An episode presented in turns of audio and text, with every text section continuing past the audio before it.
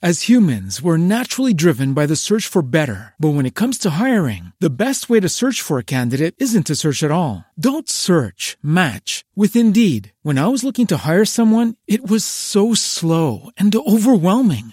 I wish I had used Indeed. If you need to hire, you need Indeed. Indeed is your matching and hiring platform with over 350 million global monthly visitors, according to Indeed data, and a matching engine that helps you find quality candidates fast. Ditch the busy work. Use Indeed for scheduling, screening, and messaging so you can connect with candidates faster. And Indeed doesn't just help you hire faster. 93% of employers agree Indeed delivers the highest quality matches compared to other job sites, according to a recent Indeed survey. And listeners of this show will get a $75 sponsored job credit to get your jobs more visibility at Indeed.com slash podcast. That's Indeed.com slash podcast. Terms and conditions apply.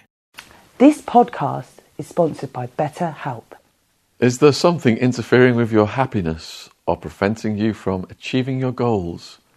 Those damn trolls. BetterHelp will assess your needs and match you with your own licensed professional therapist.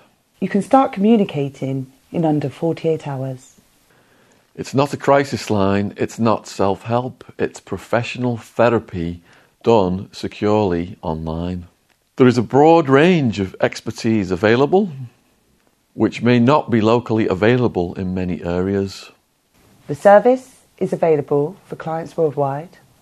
You can log into your account anytime and send a message to your therapist. You'll get a timely and thoughtful response. Plus, you can schedule weekly video or phone sessions so you won't ever have to sit in an uncomfortable waiting room as with traditional therapy. BetterHelp is committed to facilitating great therapeutic matches, so they make it easy and free to change therapists if needed. It's more affordable than traditional offline therapy, and financial aid is available. BetterHelp wants you to start living a happier life today. Visit their website and read their testimonials that are posted daily. Visit betterhelp.com forward slash Shaun, S H A U N. That's better, H E L P. And join the over 2 million people who have taken charge of their mental health with the help of an experienced professional. In fact, so many people have been using BetterHelp that they are recruiting additional therapists in all 50 states. Special offer for true crime listeners get 10% off your first month at betterhelp.com. Better, H E L P dot com forward slash Shaun, S H A U N. Please check out the link in our description box. So here we are with John Wedger part five. I think I've lost count Yeah, now. There's been a few, haven't there? Some of them were removed during the great deplatforming. You can find them on our backup channel. I think parts one, two, and three are on the backup channel. I'll put the link in the description box. Part four is on the main channel. Part five, you're watching it today on the main channel. If you're not familiar with the story of John Wedger, well, good grief. Before we had to remove the videos, they had millions of views on his combined stuff. And his story is a harrowing one whereby he put himself out there in the police as at the forefront of investigating certain crimes that the higher ups did not want investigated. And they said to him, John, if you continue to open these cases, you will lose everything. You will lose your job, your house, your family. And guess what happened? John did not back down and he did lose absolutely everything. So, you do not find a crusader with a bigger heart than John Wedger coming out of the cops and continuing to this day to expose what's going on in the world. Now, this is a educational video based on true life events of John himself and cases documented in the news and the courts that he has researched. These are not conspiracies. We're not going to go into any grounds that will break YouTube's community vi- um, guidelines today. These are all fully documented court cases. You can Google them yourselves, and it's for educational and documentary purposes. Co hosting today is Jen of Boomer and Jen. And if you've not checked out her line of organic cotton clothing yet, her links are also in the description box below this video, as will the links to John's YouTube channel and any of the other links where you can click over and support him. Now, one of the guests John has referred to us over the years is Karine. Is it pronounced Hutzibout? Hutztabart. Hutzibout. Karine has gone into prisons across Europe and interviewed people who have committed some of the most heinous crimes on the planet. A proper Clarice Starling going in there as a younger person and then just building this career up over the years and publishing all these books. Karine has actually had a major breakthrough recently. When John sent me this text the other night, I was just like, wow.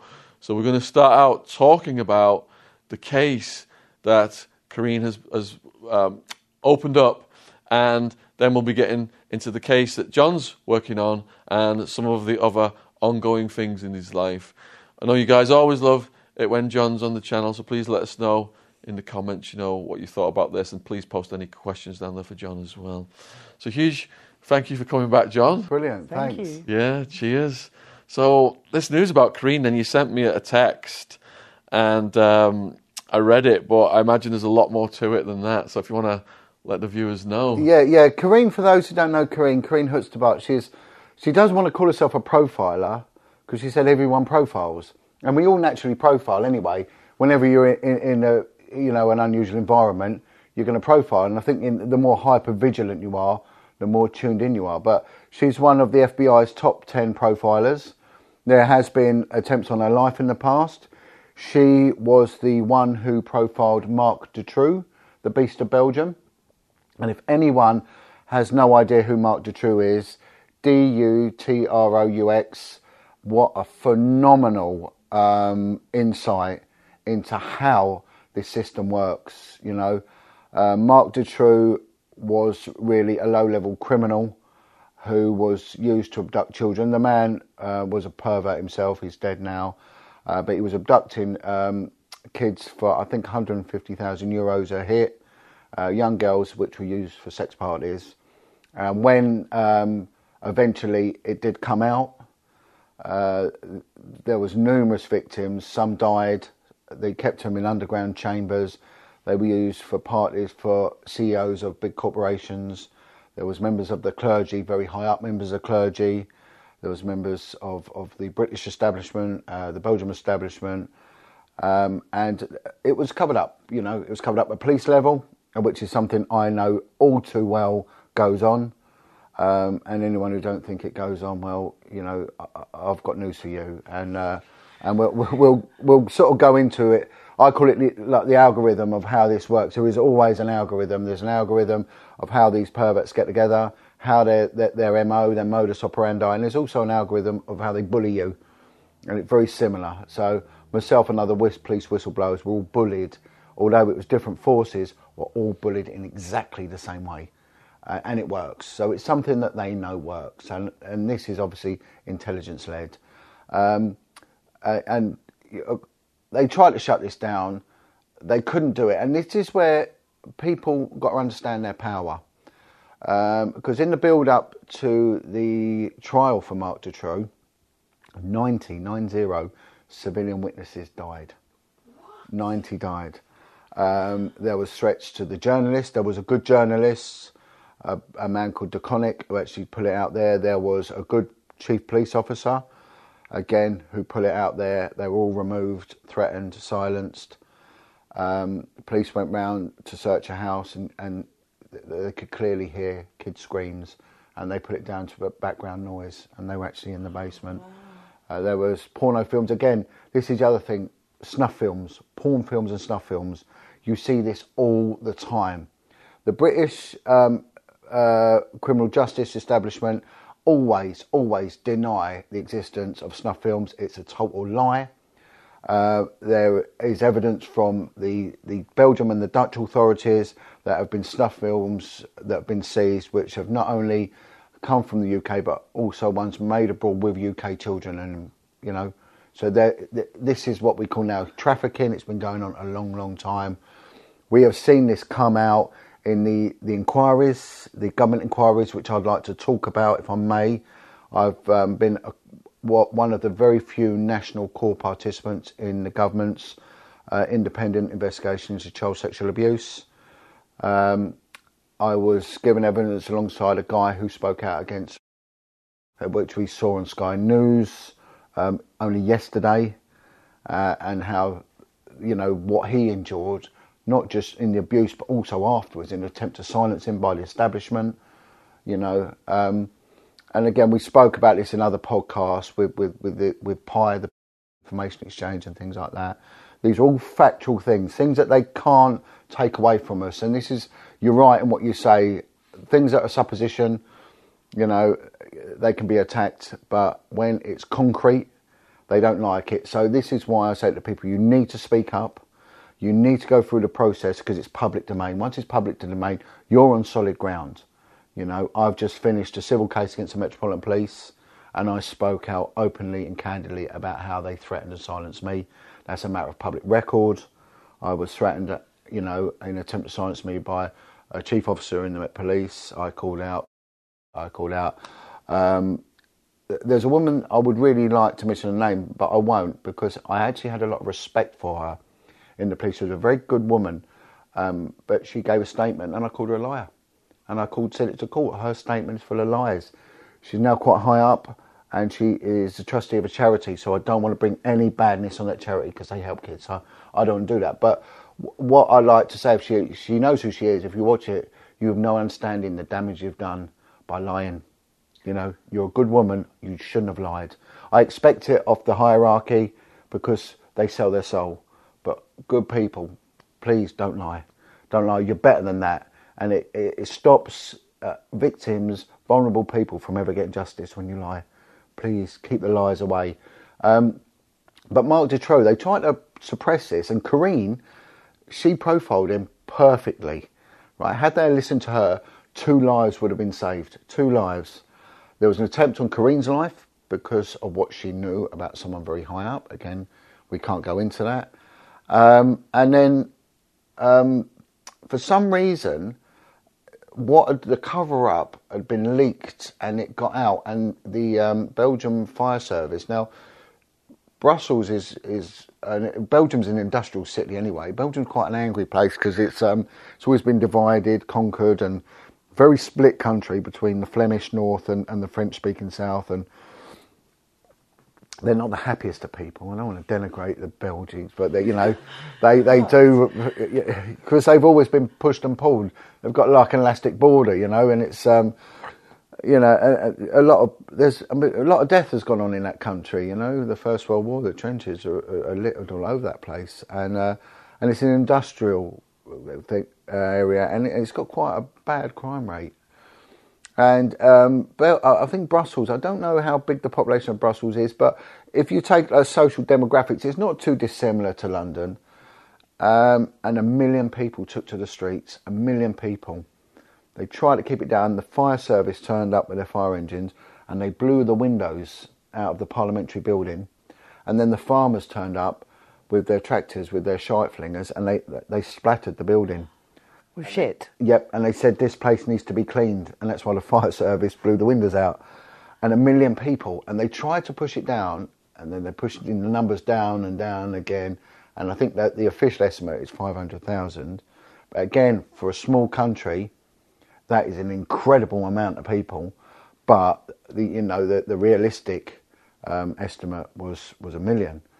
Uh, now, Carine was part of that machine. I met uh, Carine um, uh, when I gave evidence at a tribunal, and we sort of connected through that. And an incredibly wise woman, and she contacted me the other day. She contacted me about a week ago, and she said, "Look, watch the news. Something big's going to come out in France involving a police detective." Now we are being saturated at the moment about stories of police malpractice, um, misogyny, and um, cover-ups. You know, really, um, and who better f- to sort of voice their opinion on it than me? You know, uh, and so we, we, we've just had a story in the UK of Wayne Couzens, the diplomatic protection officer, who's um, you know w- what he's done is he's he's abducted and he's raped, murdered a woman, and then he's he's gone to extreme lengths to dispose of her corpse, and then carry on with his life. Now, quite funny because he was caught exposing himself a few days before, and Karine said to me, "Be very, very dubious of flashers." And years ago, anyone was sort of brought up around the 70s and the 80s. There's always reports of flashing and People would run on like soccer pitches, wouldn't they, and flash? yeah, you flash and, and Streakers yeah, and streakers, flashers. streakers, yeah. Not people coming out of bushes in parks. That's what we're on about. You know, Yeah. the, the, the dirty Mac sort of Yeah. room, you know, and it was always depicted in like Benny Hill show and, and the 1970s comedy, you know. And she said they they are people that are so opportunistic, and the the only thing that stops them from taking it further is, is that that reality and that opportunity, right? And when it presents itself, they will abduct, they will murder. So you're getting this, what was seen as a, a, just a, a, nonsensical, uh, sort of very weak-minded, um, minor level act of sort of perverse stupidity. Well, actually, no. The, the underlying factor here is something of extreme malevolence. Now, a couple of days before, Wayne Couzens, um, you know, abducted that, that poor girl, Sarah Everard. He had exposed himself and he'd been caught driving naked. And there was this extreme history of weirdness throughout his. Um, Was that reported in the papers? um, yeah, yeah, it has come out, yeah. And it's, um, yeah, he, he, he'd been caught, um, I think this was post trial that that come out. Pre trial, it come out that he was in a McDonald's uh, getting his penis out.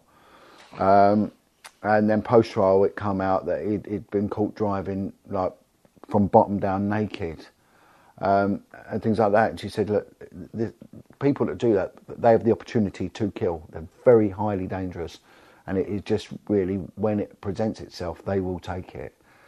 Um, and she said, "Look, I'm dealing with something in France so similar." So he said, "Please just just watch this space." Well, of course, it came out in the in the sort of international press. Now, there was uh, a Parisian detective who'd um, abducted and murdered. Not hundred percent certain on, on the full ins and outs of it. Um, I'm just going through a documentary at the moment that, that has covered it. I think it went back from 2003 and they filmed Karine from 2003 on this case. And she said straight away, um, it's a detective, it's a police detective, that was a profile. How accurate was she? Because what happened was, um, she has been quite inspirational in how I'm, I'm now operating today, which I'll go on to shortly, and how this has evolved. And I've used my tradecraft and that of other professionals to start being a viable alternative to serious criminal investigations where there is a massive failing in this country, a consistent failing. You know, considering that we've mentioned this in many podcasts, that really the police are just picking low hanging fruit. That's all they're doing. They're sending four or five police officers at four in the morning round to someone's house because there's been a Facebook post. You know, uh, I mean, four in the morning. I heard of it the other day because someone put a post on Facebook. You know, it, it, it's unreasonable. There's no need for it. Things like that can be dealt with by a summons. It doesn't need to be brought in under. You Can know, you repeat the post? Yeah, I, I, I don't know what it was. It was Probably not, because if that's a crime, then we will be republishing the crime. again, and, and if you look at what what happened with you more recently as well, it's it's just it's ludicrous. This isn't what the people are, are paying for. Now, she works in conjunction, Corinne, with, with a cadaver dog handler, a really lovely guy um, called Patrick, uh, and you know I've had quite a lot of communication with Patrick, and this guy, um, he said to me, "Uh, my dogs will find bodies up to 50 years old in the ground. I was like, wow, you know. Um, he said, if if they're there, we'll find them. And he said, we've, we've been finding bodies in from the Bosnian War, even going back to the Second World War. We, you know, it's mass graves. So these two went out and they started finding corpses. So how the authorities never found them. God only knows, but they did. And how the bodies were tied up and everything else, she said straight away, this is a man, a policeman that's done this. And due to other sort of background information, crime scene information, she's deduced straight away it's a detective. He's used his status as a detective to coerce, similar to Wayne Couzens, very similar, you know, um, to get girls into his car and then he's gone on to, to do whatever and murder them. But he's gone on through through years and years and years. Now, of course, they never they never took it up. But so what she's done is she's taken the matter further, and it's ended up going before a magistrate. Now, in the UK, we've got a common law system. We, have got a brilliant legal system, and this is this is the tragedy, you know, and the shame of all this that we've got such a good system. If it's implemented, we don't need any more new laws. Common law co- covers harm, loss, and nuisance, and that's all you need to know, right? Harm, loss, and nuisance, and it's perfect. And there is an assumption of innocence with us, right? You know, uh, presumption of innocence. And it's down to those that are, you know, an accusorial system, down to them to do all the work beyond a reasonable doubt, which is like 99%, whatever it, you, you can sort of. So they've got to do their work, and when they do it, on the whole, it's a very thorough job. I know there are um, anomalies that occur, but on the whole, if someone is found guilty, there's a good chance they've done it. You know, there are cases when people are stitched up, um, and I'm fully aware of that. Um, anyway, abroad is different. It's Napoleonic, right? So they accuse you. It's down to you to say you, you didn't do it, which is a lot more difficult, you know. And that's why they can never combine the British judiciary under European law with, with law. It, the, the, two things don't match. They don't. Um, so a, abroad, the, the magistrate will coordinate it, which I think isn't too bad a thing because I think our policing needs independent adjudication. Police should never be allowed to adjudicate each other. A complaint, it's really strange because um, when I took my complaint initially to the Met Police, of course, I might as well have gone out there and told a squirrel it, for the difference it made. You know, it was pointless.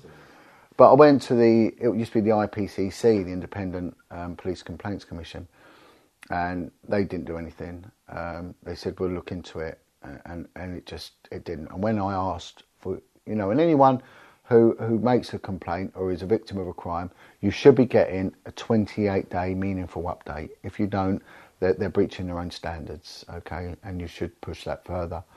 Um, when I pushed it, they said, "Don't ever write to us again, Mr. Wedger. If we get another letter from you, we're not opening it." And actually put it in writing.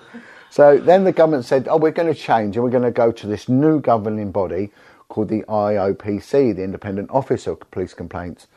So I thought, right, we'll write to them. Well, they're in the same building, right, in Sale in Manchester. They've got the same postcode and they've got the same telephone numbers.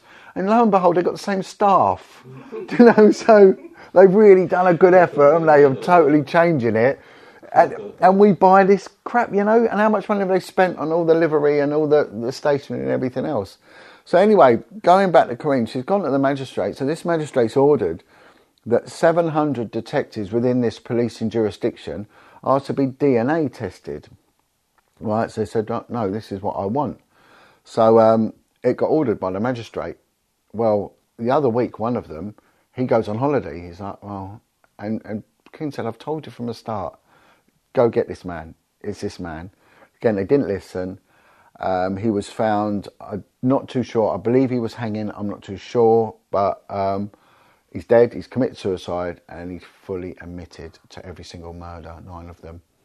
You know, and I think in the early days it was only a couple. Had they listened, do, do you know what I mean? They could have.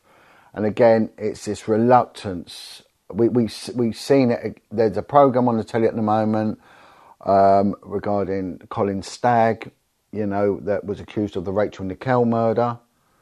You know, um, I remember back in the time because I was working in southeast London, a, a lady called Samantha Blissett was murdered, and her daughter was murdered.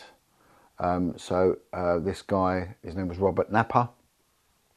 What Robert Napper had done, he'd, he'd, he'd picked her out of a Lonely Hearts thing, and gone round her, and he, would murdered her, and he'd murdered her, her infant daughter, but I, I can't tell you because the information I got from one of the officers on the scene was what he did to the daughter was just um, beyond, yeah, beyond. You know, he'd, he'd actually butchered uh, the thing, but he'd actually gone to the local police at Plumstead where I was working and said I've done something really bad to a woman, and um, I think he got nicked for that. But prior to that, he'd killed Rachel Nickell, and he said I've done another one. I've done another woman, and his mum even went to the police and said, "You need to look at another woman who's been murdered because my son's, I think, has done it."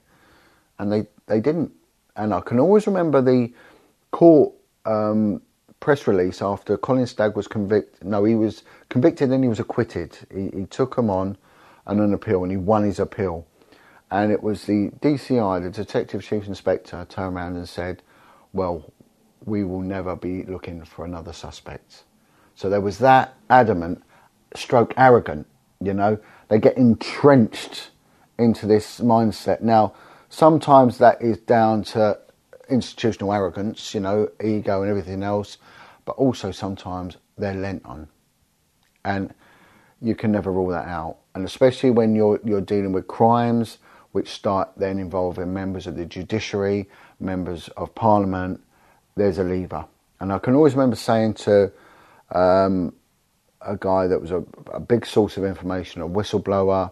Um, he was um, a, a very senior social worker, um, and I said to him, "Why, why do um, the National Archives and the intelligence services, why do they keep records, you know, like this?" I said, "Because in the police, and I remember this. There used to be called a thing called a midnight barbecue, and a midnight barbecue was any paperwork that didn't."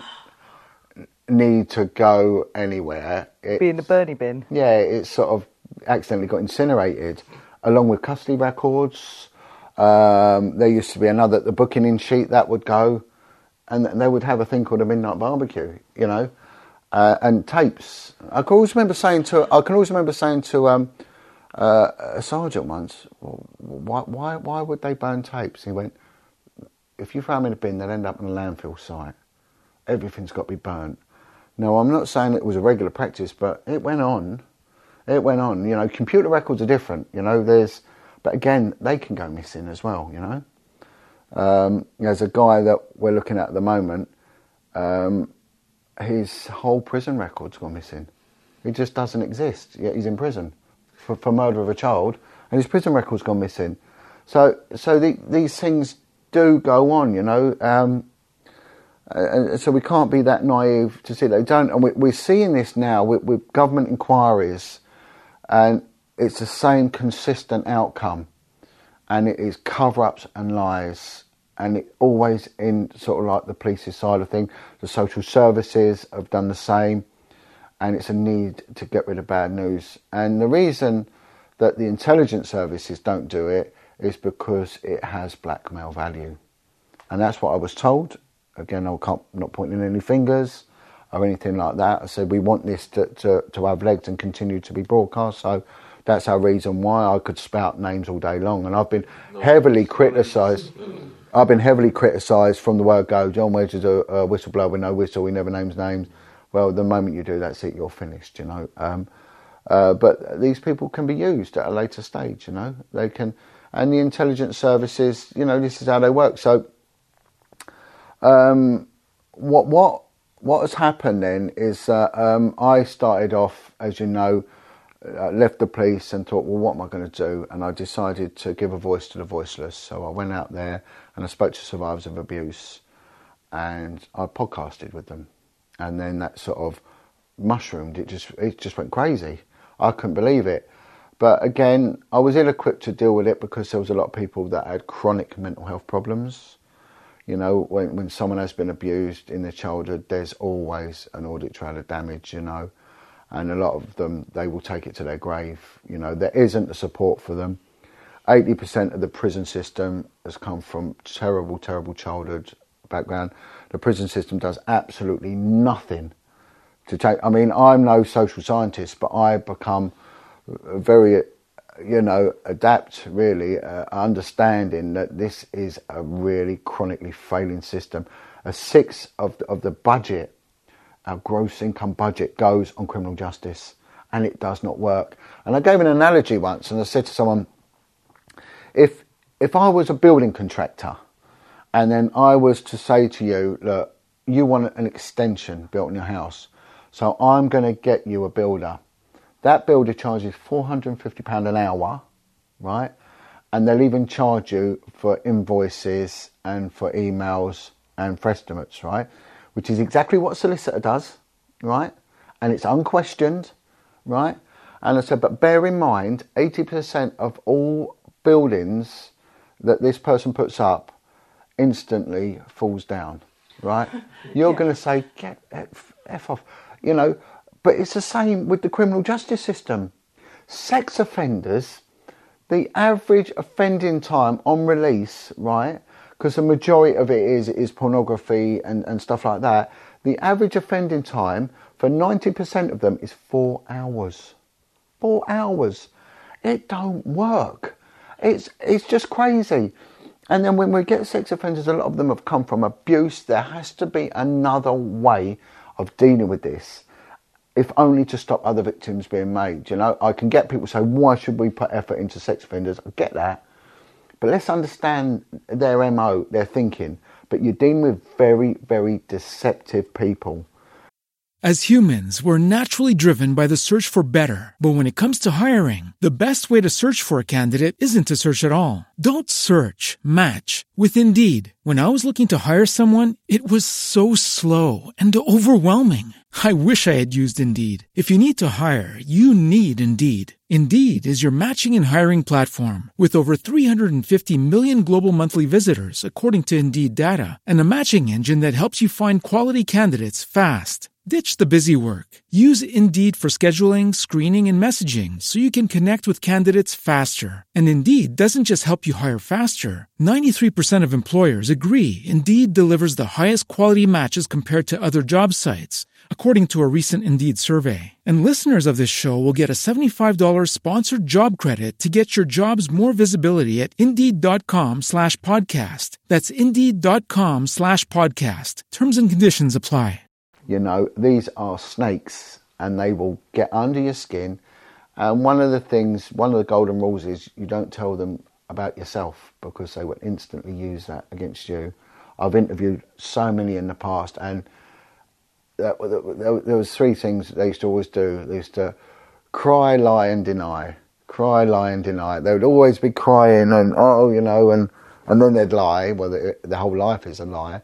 And they're denying it. Oh, no, no, Trying no, every yeah. textbook Everything. manipulation. But crying, Yeah. but crying, that was always, you know, a sign of, of like the narcissistic traits that come into it. So, um, so I, I, I did the, the podcasting thing, and then of course, like yourself, Sean, I got in, into the Valley of Trolls, and I, I, I just, I mean, now looking back on it, like someone said to me, there's only one way to deal with a narcissist, and that's run. You know, Really? yeah, don't engage with them. Just get out, get away from them. Block, block, block. Block, block, block. That's it. Do not engage with them. And I say this now to any, uh, because we're getting a lot of ex criminals going into podcasting, which I think is a cracking idea. I do. But I'm telling you what, if you've got this penchant for a little bit of anger and all that, be very careful because you can lose your rag very easy and, and end up deplatformed and nicked. You know, if anyone calls you trouble, just block them, get rid of them. Don't engage with them. You don't need to. There's a lot of jealousy out there. There's a lot of narcissism. There's a lot of hatred, and haters like to hate. You know. All these ex-criminal podcasters are warring against each other now. Yeah. And and how long before someone gets killed, you know, or badly hurt? You know. Um, I mean, again, I started working with a lot of ex-criminals, and I've never had a bad experience with any of them, and some have gone on to become very close friends. You know, um, and and I'm so grateful for that. I mean, the main one is is Chris Lambrianou. I mean, I look at him now like an uncle. I mean, what a, what an incredible man. You know, 82 years old, still out there campaigning to to protect children. You know, put him right what he put wrong. Um, and I one up and coming one. I said to him, the key word's redemption here. Don't promote crime. Do the redemption thing. But we can all work together here. Now, this is this is the, the, the crux of why I've come on here. Let me just tell the viewers if you want to watch our podcast with Chris Lambrianou and John Wedger, it is still standing. It's on the True Crime podcast playlist. It was not removed during the great deplatforming. the great deplatforming. Do you know something was really interesting?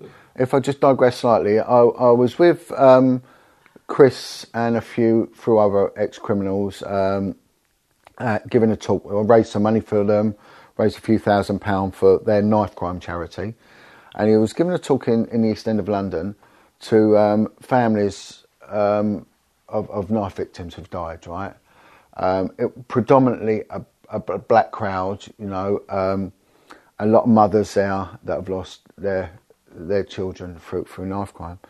And Chris turned around to them and said, "Look, you know, John's here. He's an ex-policeman and all that.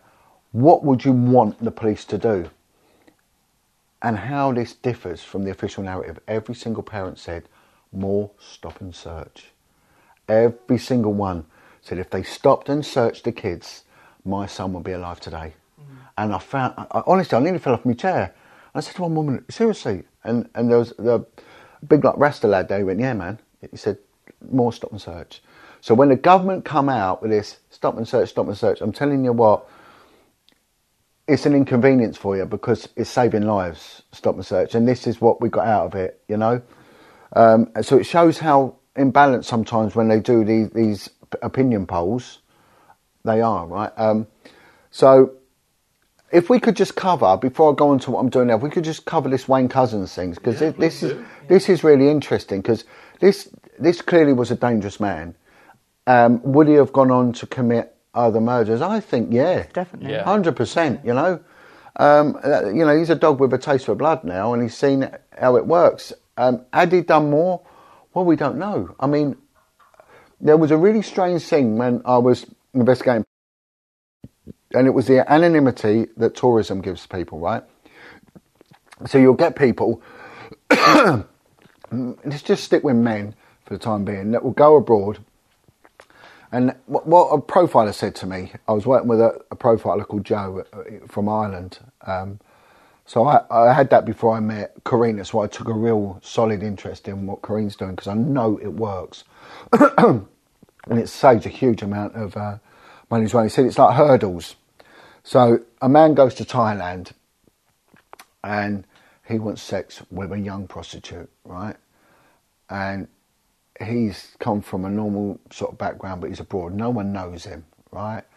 So he will do it, but it's it's a big deal for him, a big deal, and he'll go back and there'll be all the guilt, remorse, there'll be a lot of emotion going on in him and he'll hate himself, but he'll want to do it again. Mm.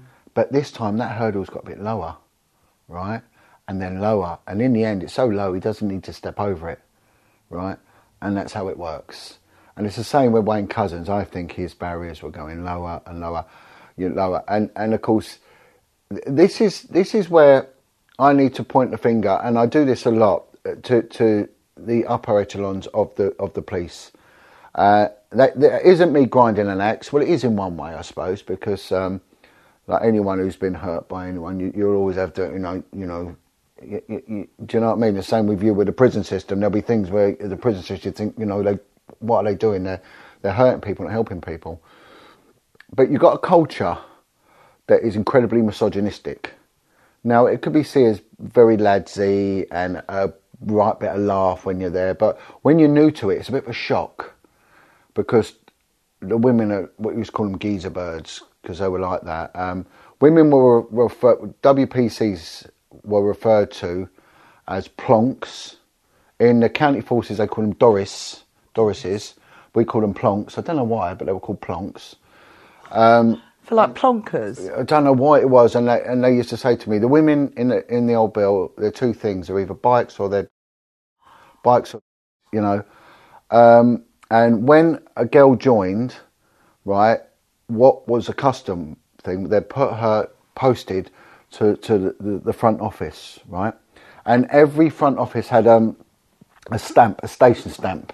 So it had Metropolitan Police, Peckham Police Station, or whatever, with the date and your job if you was early there to put the date on it, stamping passports and, and, and, and other bits of you know official correspondence. So on the night duty, the girl's first night duty, it'd be the job of um, a couple of PCs would be brought in to pick her up, lift her up, and the duty inspector would stamp her bare ass, pull her knickers down, right, lift her skirt up, pull it, or pull her trousers down, and stamp her bare ass with the station stamp That's fucking disgusting. and that's what they did. Um, and and it was there was and I'll, and I'll give you um, a, a, a, an anecdote. One guy come up to me and he said he was in the Scottish force and he transferred down. And uh, he said one day the, the duty officer comes in and he says to him, right, he said, a woman's going to come in and make a complaint. She's a nutter, get rid of her, right? Just get rid of her. So anyway, sure enough, this woman comes in highly distressed and she said, I've been raped. So they said, well, look, love, you know, the, the chance of catching a rapist are really low and all that. Um, and and they told us go home and have a shower, right, to wash herself, which is contrary to any sort of evidence uh, capturing procedure, you know.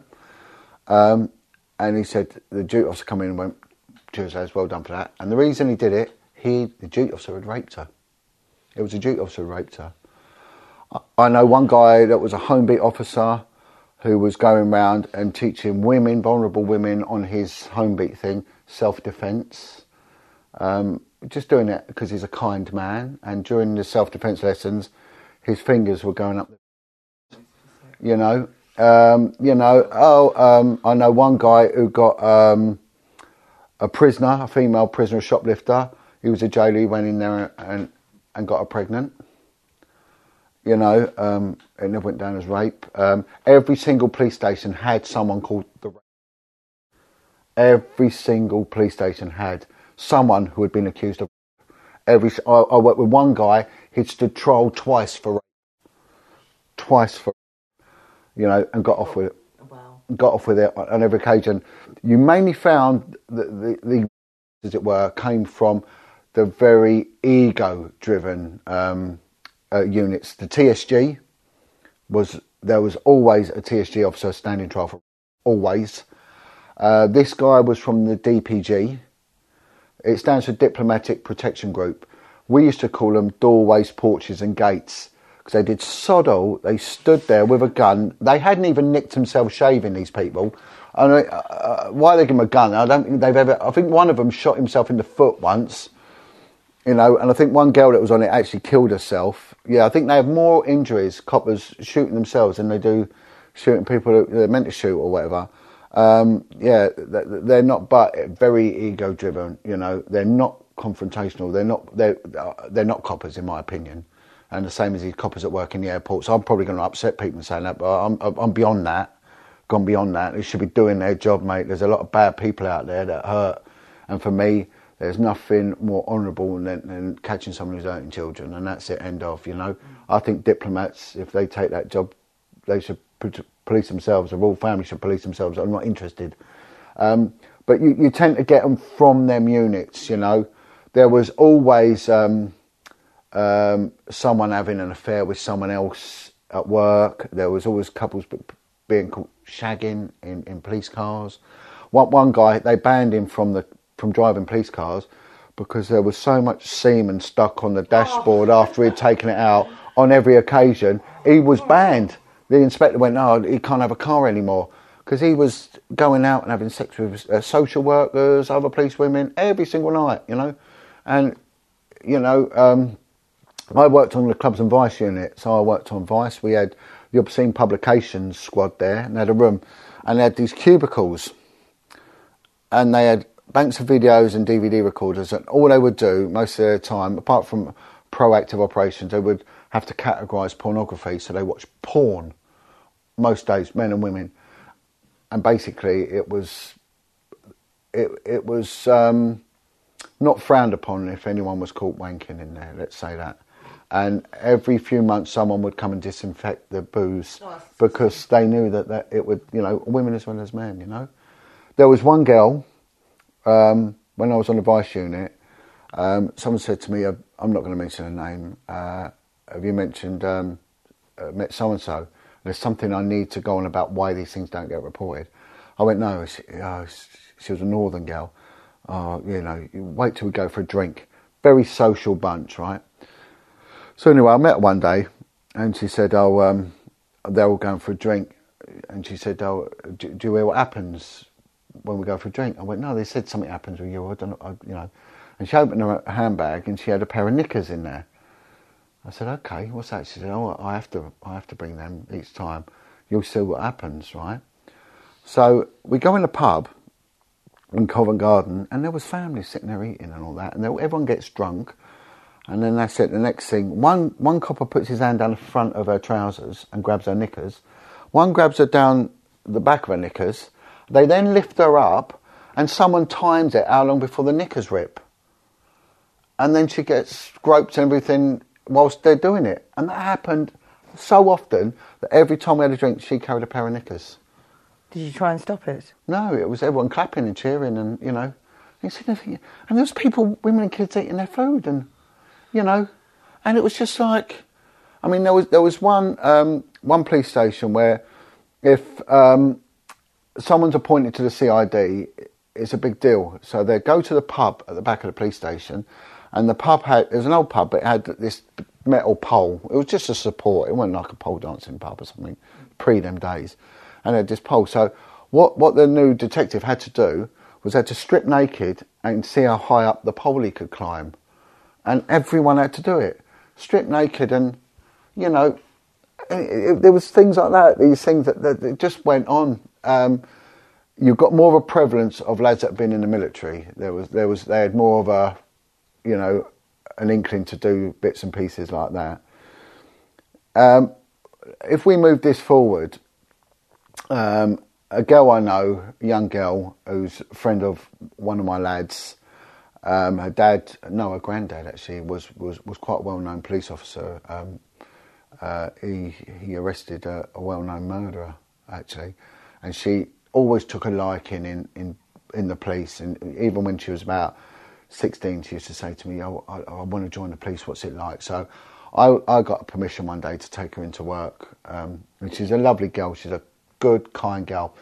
Um, and she used to do a bit of modelling. She's a very attractive girl, all right? And I used to say to be very careful because they're, they're perverts, you know? And they are like hyenas, you know? And what they would do, especially on Clubs and Vice, when they, when they interviewed girls, they would solely be picked on their looks, solely. I worked with one girl, and she was a black girl, and she said, John, I'm the token black, because she was my partner and I went to me, she said, look at all the others, all blonde young girls, right? And she said, I'm just here to keep their um, diversity figures going, you know. And, and I said, well, how does that make you feel? She said, what, what, what can you do, you know? What can you do? Um, I'll stick with her and then I'll go back to, to, to, this young girl in a minute. And she said to me, she said, um, uh, have you heard the rumours about me? Because they all said, be careful of this, this black girl, she's grief and she was she was just old school.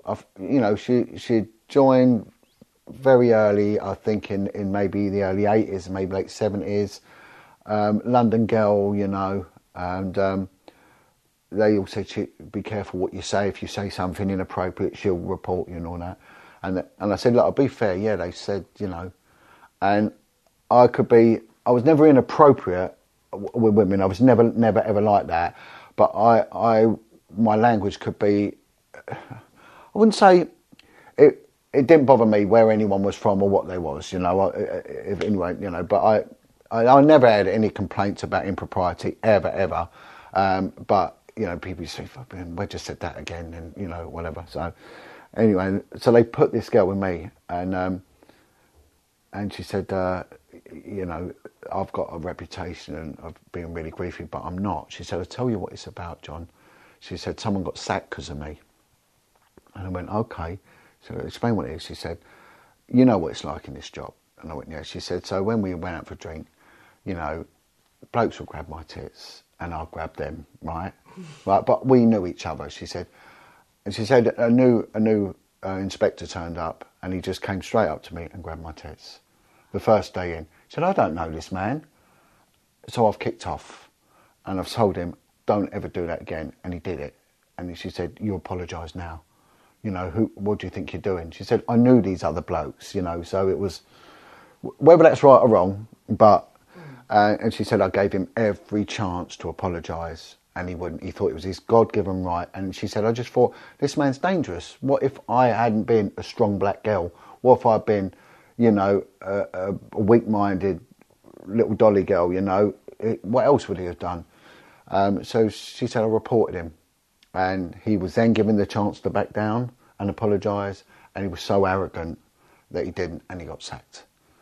And she said, "That's why." She said, "You were up there." I said, "Yeah, yeah, you know." And you know, she was a great girl. We worked together for years, you know. Um, but that's uh, how it. The old school. They used to give them the opportunity, you know. But th- this this young girl, I've got to be so careful because I, I always want to say names, but I can't do it. She's um, joined joined the police. She's very proud to have joined it, and she went to um, a very busy um, police station, which I think was probably okay because the busier they are, the less chance they've got to really sort of have time to muck around, you know. But then um, she rings me up. She'd been in about two years and she's suicidal, right? Heavily depressed, suicidal. She said, I want to leave, I want to leave. Um, I said, What's happened? And it's her sergeant kept coming into the locker room while she was changing and, and, and groping her tits. And I went on. I said, "You've got, you've got a complaint." I said, "Listen, I know a good lawyer who specialises in suing the police. I don't have no nonsense now where they're concerned. You know." I said, "I'll write. Let's write to the MP. Let's go and see our MP. Our MP's brilliant. He's former policing minister." I said, "W- "We'll deal with this. You know." Um, let's get the police federation for what they're worth. I think they're hopeless, but for what they're worth, let's get them involved. Anyway, she did. Bless her. She started doing it, and it'd been witnessed, right? It'd been witnessed, and this is this is only going back a year or so, right? Or maybe a bit longer. So when you get going on about they're trying to address this, let's let's, let's explain what's going on in this force, you know. Um, and and this is what they brought in. They brought in these new like personal liability sort of laws. So before it was the commissioner was liable. Now they're they're rolling the ball downhill, you know. So everyone who come forward and said, "Yeah, we saw little so and so him doing this," and and and he's got previous for doing it, so he'd done it to other girls in the past. And um, when they went to the professional standards people, and of course we've seen that. What was that line of duty? That was a program about professional standards. We used to call them the duty state squad, right? The duty state squad, because out of all the allegations that were ever given to them of proper, proper criminality, all they could ever do was, was give people words of advice for falsifying their duty states.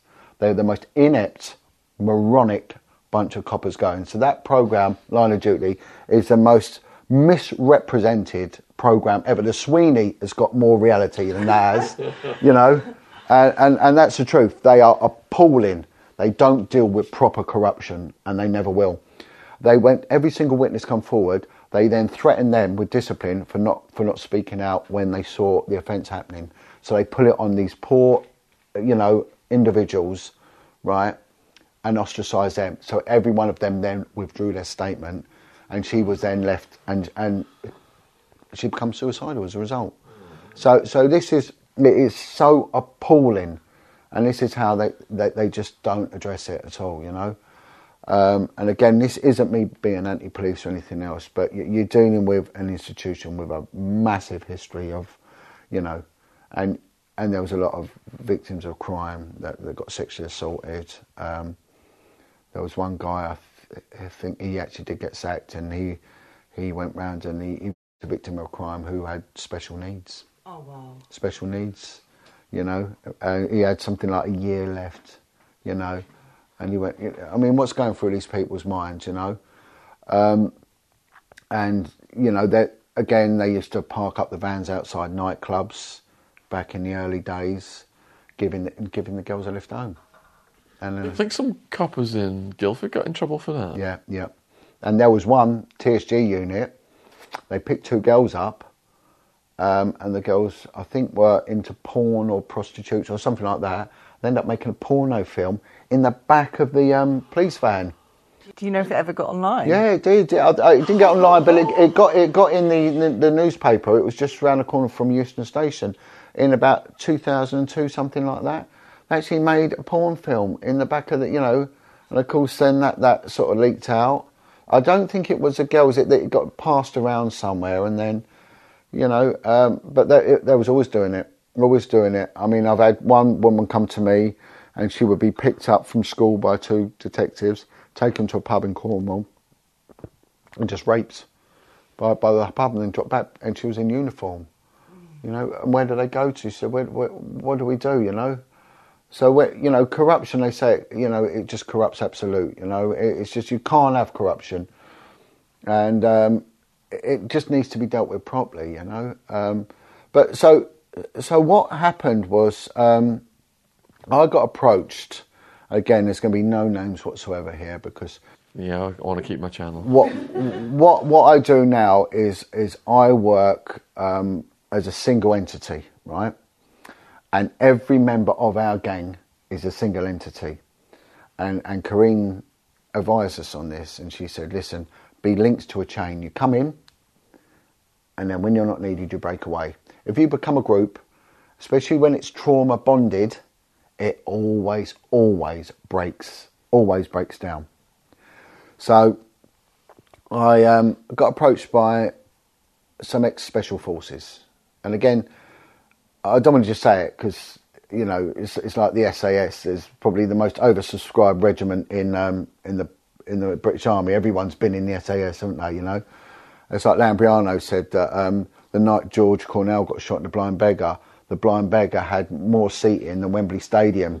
You know, so everyone was there. You know, so again, these are genuine lads that have um, uh, and they've got like a, a, a unit and like a little depot that they um, they've done some work abroad, um, helping out kids and all that. And they didn't realise the sheer extent. And this is where podcasts like you know podcasts like yourself, what I've done, and many others are so important. You know, um, so when you get attacked by the, these vexatious, spiteful individuals, and this is what they are, they're jealous, jealous people, and they prevent victims and survivors speaking out. Right, they do a lot of damage, a lot, a lot of damage, because for healing to take place, people need justice, and one of the things they need to do is to speak, give them the voice, and these podcasts give the voice. And uh, I mean, you've only got to listen to, to the testimony of Darren Jeffries, you know. I mean, probably the most powerful um, podcast. You know, I mean, I interviewed him, you interviewed him over a couple of periods, and and it saved him. And he said, he said, I wouldn't be here if I hadn't done it. You know, and what that guy's been through. So um, it it really means a lot. So these guys started watching these podcasts. So they they get in touch with me and say, look, can you come and see me? So I go down with um, a member of my my team who again ex forces, getting a lot of interest from the ex forces, and um, again we've got to be careful here because we can't be seen as being subversive. But I think the British government, I know, I know the intelligence services watch these videos. I know for a fact that they do, and I'd like to to embellish that a bit more in a minute. You know how I know that. Um, they need to take note that, that that there are some very, very well equipped, well skilled, well meaning individuals that have had enough of injustice. They've had enough of what they've seen of cover ups, you know, um, the low hanging fruit being picked when the real perverts, because of their position of privilege or power, are getting away with it, and the victims are the most vulnerable, you know? Before we start the podcast, a word from our sponsor. Do you want to know what it's like to hang out with the MS 13 in El Salvador? Or how the Russian mafia came to Brooklyn in the 1990s? Or why some Swedish gang members love to throw grenades? If you've enjoyed my stories of hanging out with the New Mexican Mafia, cartel members, Italian Mafia, you will love the Underworld podcast. It's a show about organized crime all over the world, from the first gang lords to the current kingpins. Hosts Danny Gold and Sean Williams are investigative journalists who've worked all across the globe covering the most insane crime stories, from interviewing cult gangs in Nigeria to chasing meth barons through the Burmese jungle, and way, way more. mixing in thorough research and some of the best gangster history in recent memory. They're bringing you a new episode every week. We're talking Taliban, triads, warlords, drug lords, and scammers from Brooklyn to Beijing and far beyond. If you want to dive deep into the criminal underworld with two journalists who have reported on it all over, give it a listen. The Underworld Podcast. Listen and subscribe wherever you get your podcasts. The link will be in the description box below this video. I'm, I'm always say this. I, I'm not here for an adult. I'm not here to placate adults. I don't care if I insult or upset an adult. You've got shoulders, use them. But I, the children haven't. They need protecting, you know, at all single levels. So he said, John, we, we never realised the sheer extent of all this. What do we do about it? And I said, well, we need to really become some sort of viable alternative. And uh, and they, they said, well, look, leave it with us. So at the same time, I got contacted by a, by a family um, whose um, children went missing many years ago. Um, one was one was their child, one was their their their, their, son's um, and brother's friend. Little boys of eleven and twelve went missing, never seen again. Where were they when they went missing? It was in the West Midlands. Were they were they like going to school or They something? they were out um, just out playing. You know, there were a couple of kids that were always on the street. You know, uh, one had been given a bike for Christmas. It was Boxing Day, 1996, and never seen again. You know, um, there was a guy that was arrested as he was the main suspect. This guy subsequently went away for murder of another child, n- not even a couple of miles away from where we are now. And um, there was a police investigation, went nowhere. Um, the guy did do time, but it was only because Surrey police caught him, not the West Midlands police force, you know. And um, there was a there was uh, an anniversary investigation a decade later in 2006, which again went nowhere. And the family were so disgruntled, so disgruntled with the police, and they got some credible information that that um, the main suspect was seen burying something around circa 1996 in this waste ground woodland type area um, in the West Midlands. So he told the police, the police did nothing. As humans, we're naturally driven by the search for better. But when it comes to hiring, the best way to search for a candidate isn't to search at all. Don't search, match with Indeed. When I was looking to hire someone, it was so slow and overwhelming. I wish I had used Indeed. If you need to hire, you need Indeed. Indeed is your matching and hiring platform with over 350 million global monthly visitors, according to Indeed data, and a matching engine that helps you find quality candidates fast. Ditch the busy work. Use Indeed for scheduling, screening, and messaging so you can connect with candidates faster. And Indeed doesn't just help you hire faster. 93% of employers agree Indeed delivers the highest quality matches compared to other job sites, according to a recent Indeed survey. And listeners of this show will get a $75 sponsored job credit to get your jobs more visibility at Indeed.com slash podcast. That's Indeed.com slash podcast. Terms and conditions apply. So what they did was say, right, they're not going to do anything, we're doing it. So they went down there and dug it up. Did they find him? No, unfortunately, but they carried on. So they raised money, and people said, power to them. So they went on the telly and said, look, if the police ain't do it, we're doing it. And they've got this collective and this community built up, and it ended up like um, like a commune. And they were working almost 24 hours a day digging this this wasteland up with mini diggers. Um, they were doing a fantastic job. They were uncovering a lot of old artifacts. There was a lot of children's clothing. Um, there was bits of bone. There was there was things that, that, that were conducive to, to to the crime, you know. But again, the police never went and, and helped them. Never offered any assistance. And there was a lot of weirdness going on in the wooded areas. There was people turning up and photographing them and in the woods, and it was a very very strange environment.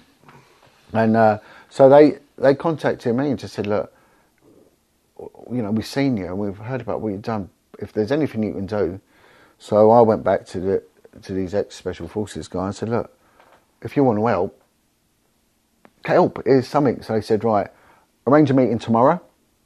We'll be there. So I said to family, can we come down tomorrow? So I took um, my little team, you know, all the volunteers, and then the ex-forces guys turned up. You know, the you know the ex-special forces lads turned up, and they've turned up with this incredible individual who's got ground-penetrating radar. He's printed off maps, but he's he's got access to satellites. He's gone back to the to the time when it happened. You know, he knew all about the topography of the land, everything, and off we went, descending. And, and he said, "Look, I've got forensic capabilities. I can actually um, take this stuff and process it."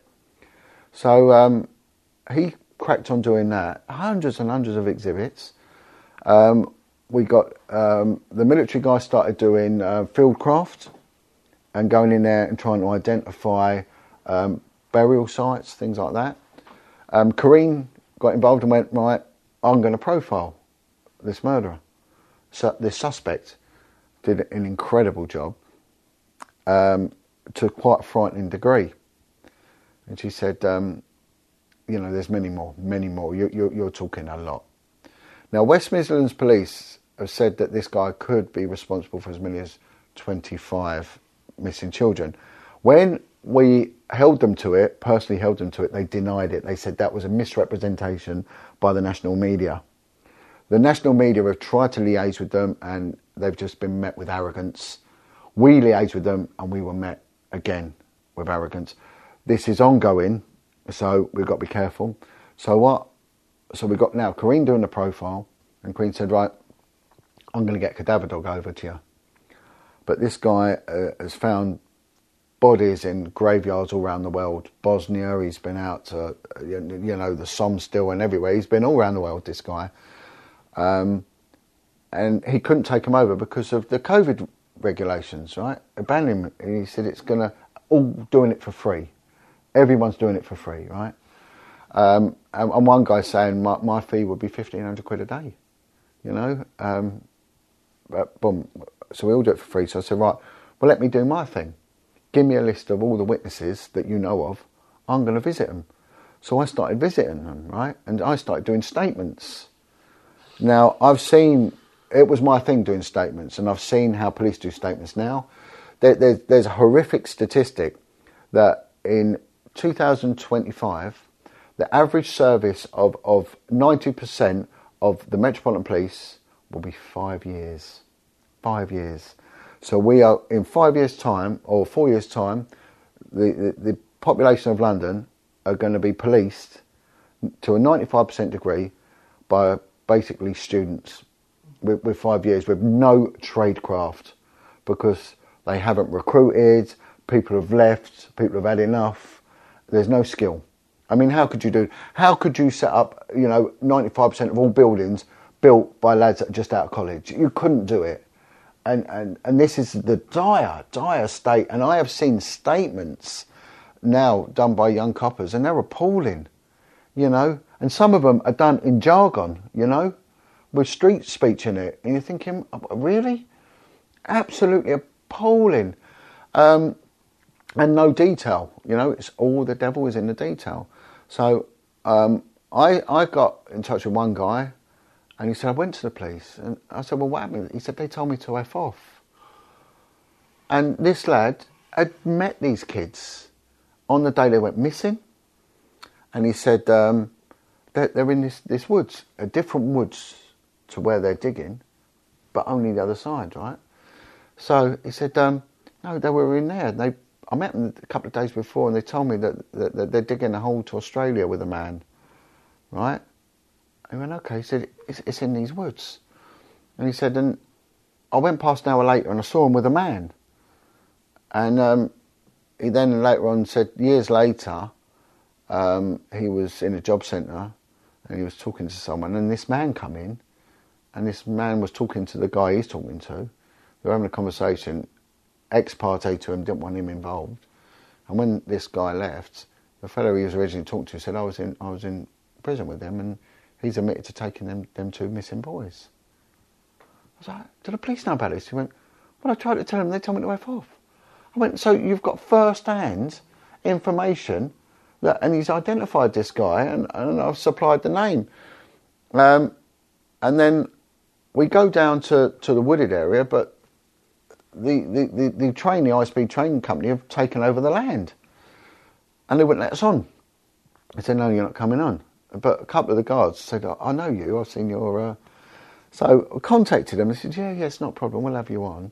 Again, I've got to be careful now because this may come out as a, as, a, as a civil suit later against maybe the police, maybe this. But the long and short of it is, they initially allowed us on there to, to, to search the land with radar Kicked you off. and then they wouldn't, and then the politicians got involved. So I took it to politics, to the political level. We got a, a former chief constable said, "I want to help you." We got a well-known um, senior detective who does a lot of TV now. He, he come on board, said, "I want to help as well." So they all started saying, "We want to help," um, and then this Not, not Peter Bleksley. no, not him. No, not him. Not him. Ano- another guy that's on a lot of TV, and he said, "Look, I'm, I'm with you." He, he said, "What do you need?" I said, "Look, we need cadaver dogs. We can't get any because we got one in Belgium, and the the police don't have any." Um, he went, "Contact this guy, a military guy," and this military guy said, "I know this case. Um, I'm with you. I'll, I'll be with you." And he said, um, "I'll bring as many dogs as I can. Let's get on there." I said, "Well, can you narrow it down?" I said, "Yeah, we've got the radar guys. We can be in and out in a couple of days, and uh, but they're about to excavate the land. You see, so now if they excavate the land, we lose it." And I'm saying, "Look, please, just let us on."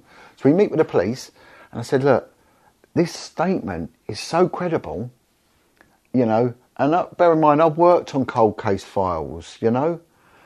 Um, I know the score. I know the burden of proof to get in a warrant. You know, when it's to deal with sex crime and children, you could get a warrant and even a rumour. It would give you the warrant. I said, can't you come and declare this a crime scene and bring some cadaver dogs and we'll go down as a group and we'll search it? No, no. And he, honestly, I don't want to at this stage mock the guy, but he may have his, he, you know, he needs his right to reply. But if this this comes off, then then there needs to be a public inquiry, and this guy needs to be held accountable for his absolute reluctance to do anything. And and it was just his arguments were just ludicrous. They were so fundamentally flawed. Um, and and he just basically said, "I'm not helping you." I said, "Right."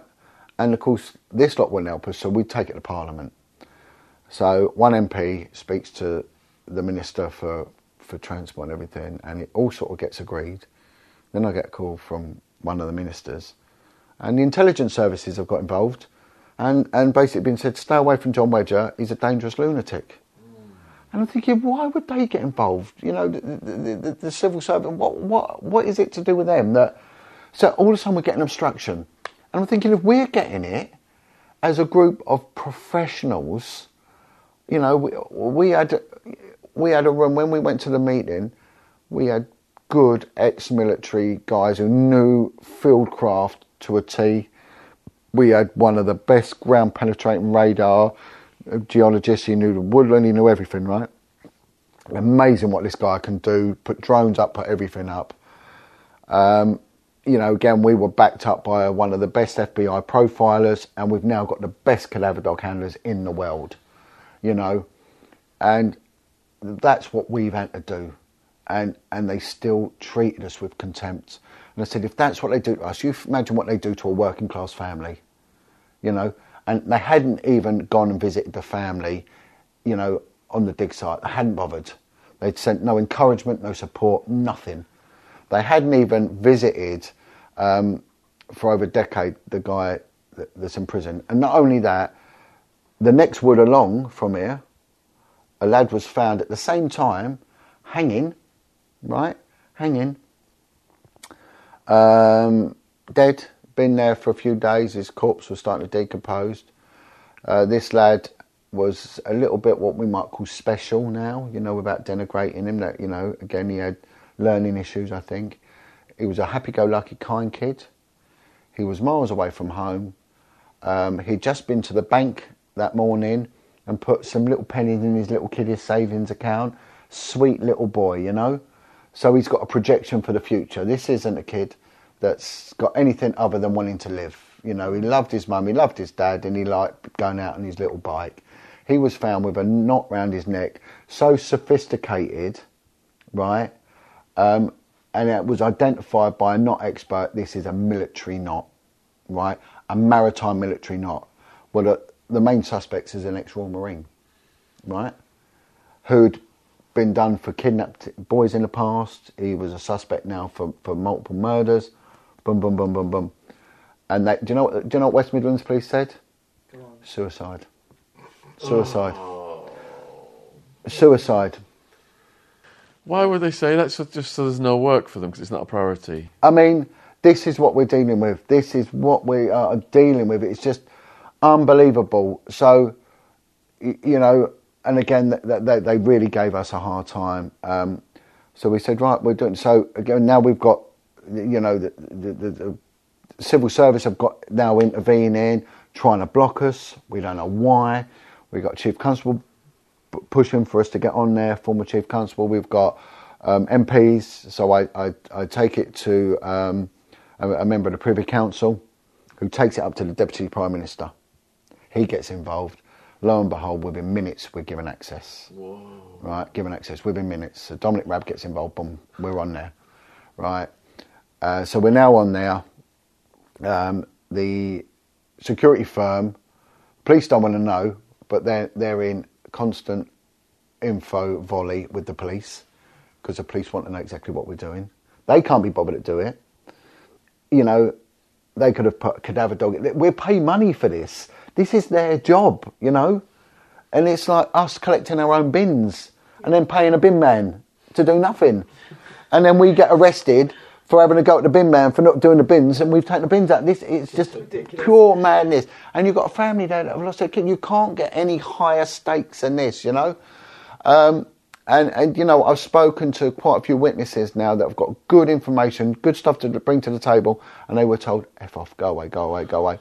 So we, we've now surveyed it. The dogs are going on, um, and we'll wait and see. You know, it might we might not get anything, but this is what we should be doing. Then let's look right, because because what what this senior officer said to me, well, if we do it for you, we have got to do it for everyone. And I thought, well, well, firstly, that's insulting because we're professionals and we are not turning up saying, oh, search here. Now can you search here? No, you know, we're not asking that. And that was just an unreasonable even thing to say. It's just a ludicrously insulting thing to say. But then if we look at a comparison to the Madeleine McCann investigation and the countries they've been to for that are based on rumours and whims and everything else, they've been to Morocco, they've been to Australia, they've been here, they've been there. They're constantly in Portugal where there is no jurisdiction. The Metropolitan Police are doing it when, when it's a Leicestershire police crime. None of it makes any sense. They spent millions and millions and millions. Yeah, this lot, what, we said even come with us, please come with us. Um, so this is what you're up against, you know. And, and so what we're doing now is we're going to try and make ourselves a viable alternative because policing systems may change, right?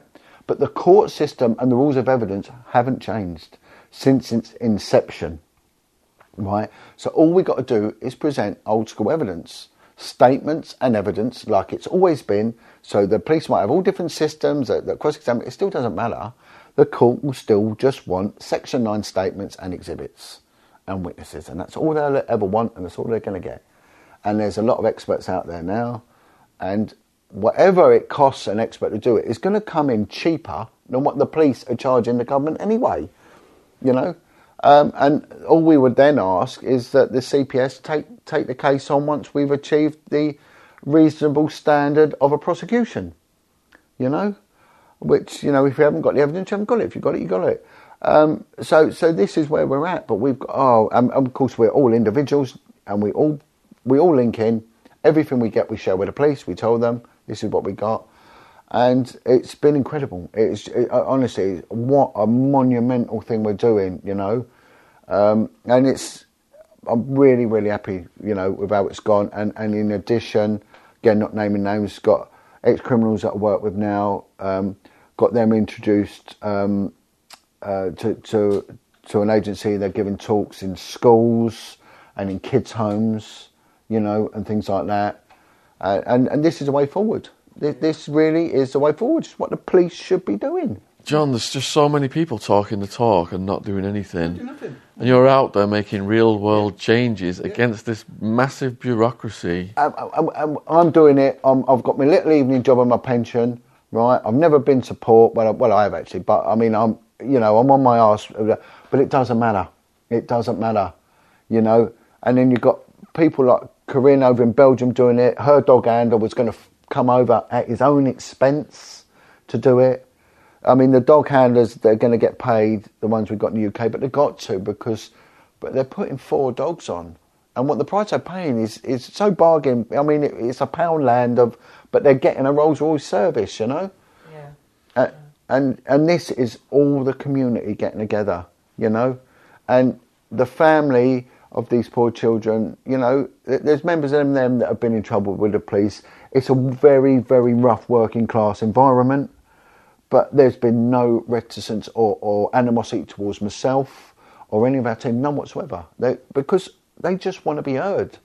They just want to be So have you met the parents then? yeah, but, well, the brothers and the family, yeah, work closely with them. They get updated all the time. Um, they've had run-ins with the police in the past. There's been, you know, the police have turned up there, but for for ridiculous reasons, not to assist. You know, you, know, to frustrate really, and and it, it's wrong. This shouldn't be happening. We pay for for the police to be doing what they're doing, and then they're not doing it. You know, it's like in the prison service where they're getting other prisoners to go and counsel those that are on suicide watch. Well, you know, I mean, it's just crazy, isn't it? You know, it's a good it's a good thing, but it's wrong as well because there should be professionals doing that, piecing together these shattered little minds, so they can go out there and be better citizens and get their lives back, which is all they want. They're just hurt, you know. Um, so you know that is that is my update really, and and since I, I I met with you last, it's just and this all started from podcasting, being introduced, and this is the value of what what we as a podcast community are doing, and it is an alternative. It's a brilliant alternative, and, and my message here is is these are vexatious people, and there are groups out there that what they do is they they transcribe everything I say.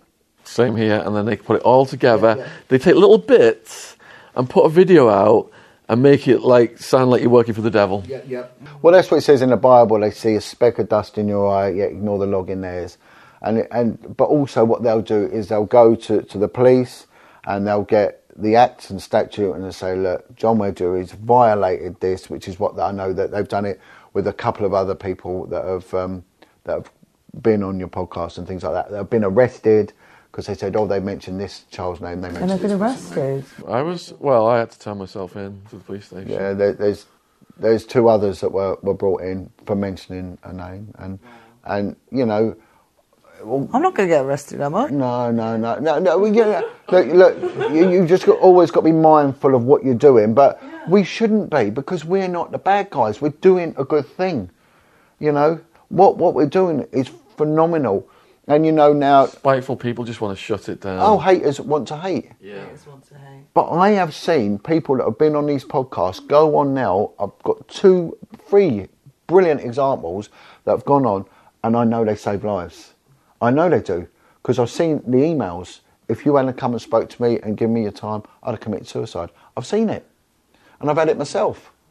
You know, and um, and again, there's one person he's starting out, so I'm not going to name him, but he's he's been on your show, an ex-armed robber, and um, the work he's doing is unbelievable, absolutely unbelievable, and and I hope he really goes to the top. Shimmy your You know. ears.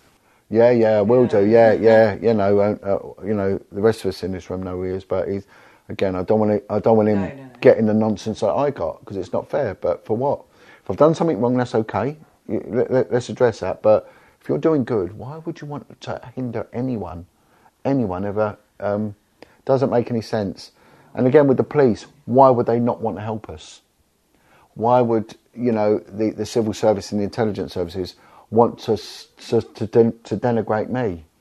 You know why? For what reason? Well, it just shows that there's probably something going on. Very connected. If there are 25 children linked in, then this could well be a big, big thing. But again, this is all sub judice. This still hasn't gone its full distance. This could end up in the court at some point, the Crown Court. Um, and we'll wait and see. But um, if we if we can pull this one off, if we can do this, and we can then, um, even if the police don't want to prosecute, well, look, we've got the capabilities. Let's do it. You know, let's crack on. The floodgate will open. Earlier on, Floodgates, can I quickly? Yeah, yeah, go for it. So, so earlier on, John, earlier on, John, you said that um, the procedure is to gather statements and get enough evidence so that there's a minimum threshold. I can't remember how you expressed it exactly. There has to be a minimum threshold of evidence met. What is that threshold? Right, there has to be a reasonable um, prosecution of, of uh, the reasonable prospect of a prosecution. That's it. All right, um, and then within that, the, the Crown Court relies, uh, and the magistrates they want beyond reasonable doubt. On a civil matter, it's it's a lot lower. Civil courts aren't nice places to go, and people are always this about, "I'll sue you, I sue." You." They've got no understanding. It's not a nice environment, the civil courts, and it can cost you dearly, right? But we have the Crown prosecution. You know, they prosecute for the Crown. It doesn't need to be that the police are the um, are, the- are, the- are the evidence gatherers because we see the water board doing it, we see the gas board doing it, you know, we see um, social services doing it. Um, uh, who else are the big ones that, that sort of always um, local authorities always take people to court. So if you go into a listings in a magistrate court, you'll see RV so and so, you know, RV Atwood or whatever, which is Regina versus that's a Crown versus you. But also you might see British Gas versus so and so. And and and so um, the statements have have to be what they call a Section Nine statement. So if you look underneath there, I think there's the Perjury Act, the Magistrates Courts Act, and what it's basically saying is everything I give is, is, is true to the best of my knowledge and belief. That's what it really means. There is a way of taking statements. Okay. Um, now, if if you said to someone, because people say, "I'll do it myself. I'm going to represent myself," that's a, the, the most craziest thing anyone can do is represent themselves because that, that is a minefield. You are putting. You might as well cover yourself in honey and jump on a hornet's nest. You know, it's crazy. Now, if you took a statement and said to someone, "Look, you tell me what happened," and or, or write it down, and that'll be your statement. And they said, "Right, I was in a pub, and Jimmy Smith come over and punched Peter Brown in the face." Right, right, okay, that's good enough. Well, if a police statement will be Jimmy Smith. I, I know Jimmy Smith. I know Jimmy Smith because I went to school with Jimmy Smith. Boom, boom, boom, boom, boom. I described Jimmy Smith as, as five foot ten, proportionate build. Boom, boom, boom. Any marks and scars? Any reason to know him? Um, what was he wearing? Um, I saw Jimmy. Smith. What was the daylight? Was there any obstructions in the way? You know, did you have a clear and unobstructed view of Jimmy Smith? And then when it comes down to the punching, and it said Jimmy Smith, he clenched his fist. I could see all, all his all his um, fingers clenched back. He drew his arm back six, six inches. He then, and and it is like bit by bit, slow motion of minutiae detail, absolute incredible amount of detail. So what a civilian might do is like there, a police officer that could be five, six, and if you're dealing with, I've taken statements that have been a book, have been hundreds of pages. You know, Uh, in one case it was a minimum of 50 pages each statement. One was 93 pages, a phenomenal amount of information. Um, but again, it's a tradecraft, and then it'll back it up with, with pictures, plans. Then you'd, you'd then go to like uh, maybe like the um, Met Office and Meteorolo- Meteorological Office and get the, a statement from them about conditions of the day, you know, and, and what all the witnesses. And not everyone sees the same thing as well, you know. Um, and again, if you're taking that evidence, you've got to cover statement yourself because are you going to contaminate them? What what contact did you have them prior to that? And that's what's called non-disclosable material. In case you get thrown out for that, so you need to keep a note, an original contemporaneous note that every time you call me, I write it down, and when I meet you, boom, boom, boom, and then know this is what we spoke about um, prior to that. Especially when it goes to children, because they'll then accuse you of contaminating the evidence you know. And some people might not be articulate, so they might need like a setup like you got here, cameras, camera on the person and a camera around. And when you interview people, you you've got to have a very neutral stance because you can gesticulate to people, and that can cause what they call acquiescence. Children have a need to please and leading questions, right? So you can easily lead a question. Now, there's, there's only four questions you need to ask anyone tell me, explain, describe, and show. All non leading, right? But they will get the most information out. Tell me what happened. So you will get a narrative, and in that narrative, you, you're going to have to pick out the bits you want to expand on. Where you say, you spoke about Sean Atwood. Well, explain to me about Sean Atwood. How do you know Sean Atwood? What's he look like? Boom, boom, boom. Explain about the venue. Describe. Show me. Draw a map. And it's incredible when you give someone a pen and paper, they come to life, right? Because we think and we dream in objects. You know, years ago, outside a shop, it would be a little symbol outside, symbolism. And because it prompts memory, no one, no one dreams in numbers. You know, it's all in symbols. So when you start drawing, you, you, you can take someone right the way back and you, you can see it. Boom, boom, boom. So there's a massive tradecraft in that. And this is where you get very clever barristers. They can't attack the information, they attack the source of the information. Uh, so if you take, bless him, like Darren Jeffries, right? You know, if he was to report the crimes, well, look what they bring up. Well, you're an armed robber. You, you, you've lied in court. You've done, and this is what they do. This is a spiteful thing to do. I'm not a fan of solicitors and barristers. We need them, but I, I think it's quite a dishonourable trade myself. I've got friends that are them, but they're making money out of people's misery, aren't they? But then they are needed because there are some that are brilliant at, at prosecuting sex criminals. So, again, should they be paid the amount of money? No, I don't think so. Anyone who's a professional should be paid a professional's wage you know. Um, but when you get these, and it's because you end up paying for justice, you see. So that's one thing we got to get over. That we got to find a legal firm that's willing to sort of um, help out with that and and make connections with the Crown prosecution. And if we do that, you know, now people don't need to go to police stations years anymore. Years ago, you would instantly be arrested and you would be put in a police station. Now, a lot of it's done by summons. A lot of interviews are done what they call caution plus three you could rent a room somewhere and then you could have recording equipment and you can just caution someone. And this is what, again, you, you get that with local authorities. If someone's been fiddling the benefits and things like that, you know, or they've been nicking water or nicking electricity, they'll come around and interview them under caution and then and they'll piece it together from there. So you don't need, um, and then you've got people that are experts on forensics. Now, a lot of, for all forensic means is evidence for court. That's what forensic means, evidence for court. Um, so a lot of the, the, forensic experts are civilians, you know.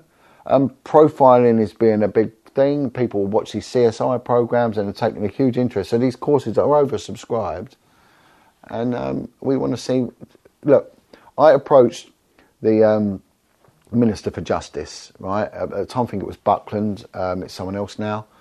And he said, like a sixth of the budget, like I mentioned earlier, goes on, on the justice system a justice system that fails 8% of the time, there is something like £100 million that the government will put up if you can prove what you're doing works. As humans, we're naturally driven by the search for better. But when it comes to hiring, the best way to search for a candidate isn't to search at all. Don't search, match with Indeed. When I was looking to hire someone, it was so slow and overwhelming.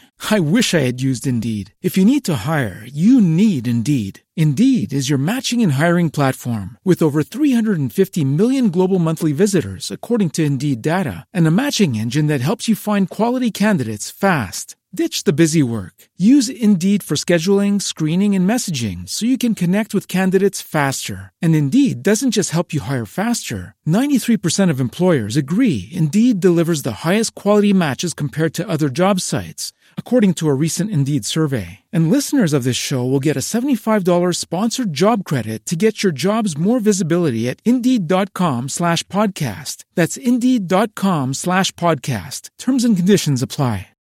Right? If we can use, for an example, what we've done as a podcast community, how many of the people that we've had on that have given their testimonies have gone on to commit crimes? None of them. Absolutely none of them. They've gone on to live normal lives and they're part of our community still. I still get calls from, from Anthony, I still get calls from, from Darren, Uh, you know, all of them. Alan Merritt, we, we talk a lot. You know, Chris Lambrianou rings me up and prays with me every couple of weeks. You know, none of them have gone on to reoffend. And if you look, people like Terry Ellis, you know, phenomenal amount of work, gone on to help, and and they, the system never changed them; they changed themselves, and they can encourage people. And what they're doing works, to works to such a degree that it that, that it, it's tangible, and they should start getting the recognition and the funding that these people duly deserve. And they and, and this is what should be doing, and that, that's why um, it's so important that you carry on doing what you're doing, you know, and speaking to these victims of crime and everything else, and, and you know, and the criminals themselves. And it, it's, I, I think it's just the, best thing that's really happened. The media's not doing it, um, but it's uh, and what, again, people saying that two, three hour podcasts. But what do people do? They go to the gym and they listen to it. They work and they listen to it. I do myself. You know, I quite regularly listen to some of the stuff. I mean, I was listening to one with Brian Cockerill. Uh, again, Brian Cockerill, I've got a lot of time for him. He's doing a lot of good work in the northeast, you know, and, and, I get in communication with him every now and then. And and and this is what he's doing. And it, it's it's it's such a positive thing, and it comes down to that old tribal thing of sitting around a fire talking about your problems, you know, and, and you know keep making sure fam- my message is one of family I want people to stay together. I want people to to stay with their children, not to abandon their children, to, to be a family, you know, and put the children first before you put your lifestyle first, you know, and, and, and you know, people with drug and alcohol issues, you know, that needs addressing. You can't go living that sort of life if, you're supporting a, a drug addiction and alcohol. You can't do it. It ain't going to work, you know. It crashes and it burns. And again, we saw it in the police, uh, massive, massive alcohol issues. Shocking, shocking alcohol fuel problems. But um, but yeah, look, any update I get, you know, and um, would you say that caused the most problems then in the police force was alcohol? Tra- trauma, trauma, trauma. Um, it's it, it damaged your violence. You know, um, when I joined, it was a very violent area I went to, and that rubbed off. That made me violent you know, most of the prisons were getting a clump, you know. Um, I, I, never really saw people brutalised for no reason, right? But if they wanted it, they got it, you know. And some, it was basically you get the first punch in because if not, we're going to give it to you.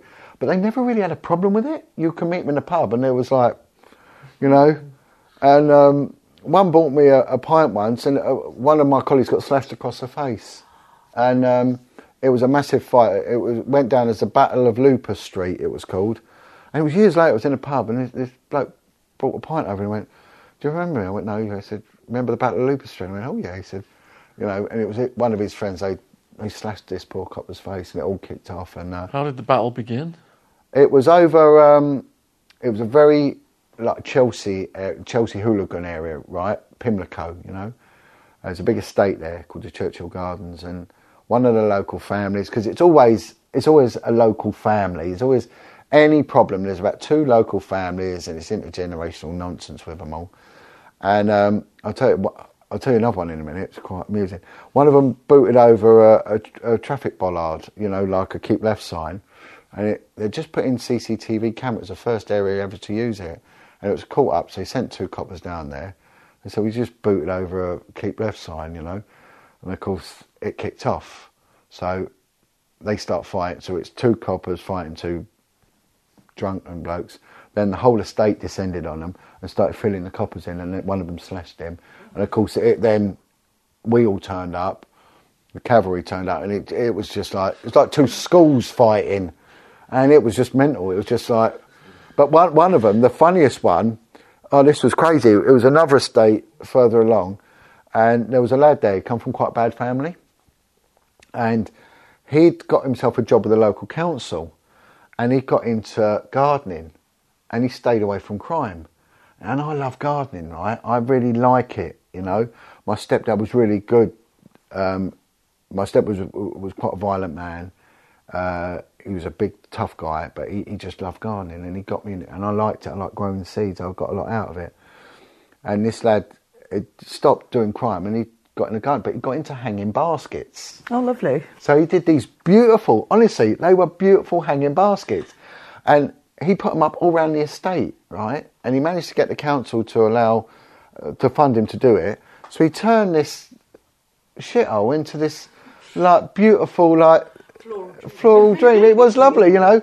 And, and it was so, you know, and seeing this lad that was always nicking motors all of a sudden doing this, it was like, I was thinking, oh, how, you know, and I was talking to him, I said, well done, well done, mate. You know, good on you. And then what happened? Uh, some kid had gone by and picked one of them up and loved it. And I went, I said, no way, you ain't doing, you're nicked, right? I thought, that's, this is out of order. So I grabbed him and he was a kid from a big family. So he screams out and his uncle, who's a big sort of noise on this estate, tower block estate, he, this is so funny. He comes running out and he decides to fill me in, right? So he throws a punch at me. So as he throws a punch, I put his nephew's head in the way. He knocks his own nephew out.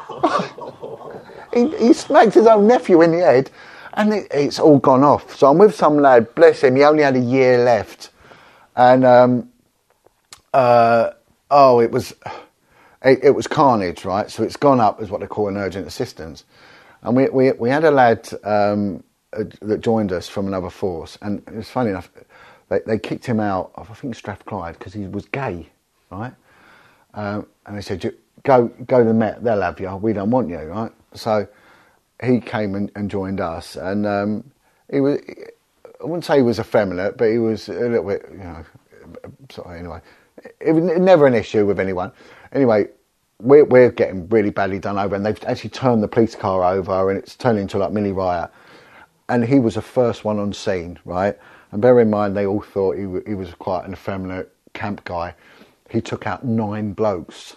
He, he was uh, it was like Zorro. Yeah, and he was, honestly, he was just. I can remember, all I can remember being on the floor and being covered in blood thinking what I didn't know if I'd been stabbed or anything, but he'd, he'd hit two fellas over the head.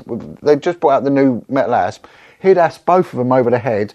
They'd landed on top of each other, but on top of me, and all their blood was like flowing down onto me, you know.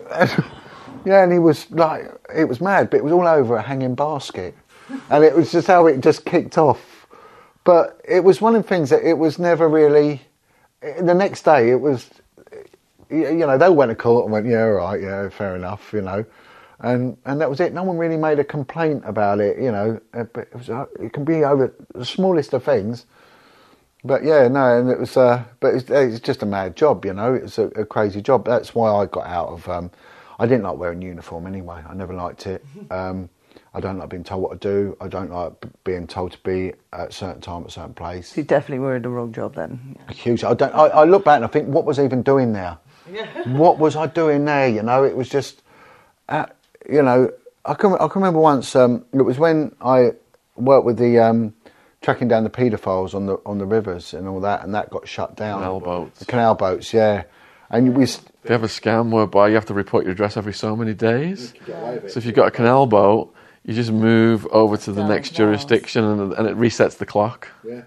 because you just changed your address. and you can live forever and not ever get caught. There's some dangerous people living on their boats. My auntie's just bought one. But but the thing is now now it's changed because the waterways British Waterways Board were really on board with us because they didn't want it either because they before got funded by the government so they weren't really interested in doing too much because the government gave them so much money. Um, but then they made themselves self-regulating, so like we don't want this, so they worked really hand in hand with us, you know, and they were they were pretty, and a lot of their patrol officers are ex are ex coppers. Um, but when, you know, it, I was I said it on one before they they got intelligence there was two paedophiles in London living on boats, and they said, that's how they do it. They just live on boats in the yeah, canal. yeah, and they can move about and not get caught. Once they got to the limit of when they have to report their address, they change their address just by moving up the river to a different jurisdiction, which resets the clock, You said. so they don't have to. yeah, they get they had 28 days to register. Is that very popular? Uh, back then it was because Rosie and Jim had come out, Oh, I love that program. Yeah. and um, and of course one of the indicators for for paedophilia back there were dolls. So you could have a Barbie doll, and an action man would indicate we've got girls, we've got boys. Um, Bill and Ben dolls. We've we've just found one of them. There was all these little indicators when you dealt with you were told to look out for, and Rosie and Jim became an indicator. Either Rosie or Jim or both, or they they also put the fleur de lis badge, you know, like the um, Boy Scouts badge, because that's if that's anywhere that's shown as a haven for a Boy Scout, right? So if a Boy Scout sees that, he knows he's in safe hands. But of course, boys are putting it there, and and there, there was there was one years ago. To call it monkey on a stick. There was a pedo, um, a big fat bloke in this wheelchair, and he used to have this his walking stick with a monkey on it, and he'd pull it out on a bit of string, and when a kid went by, he'd pull it, right? And the kids have found it.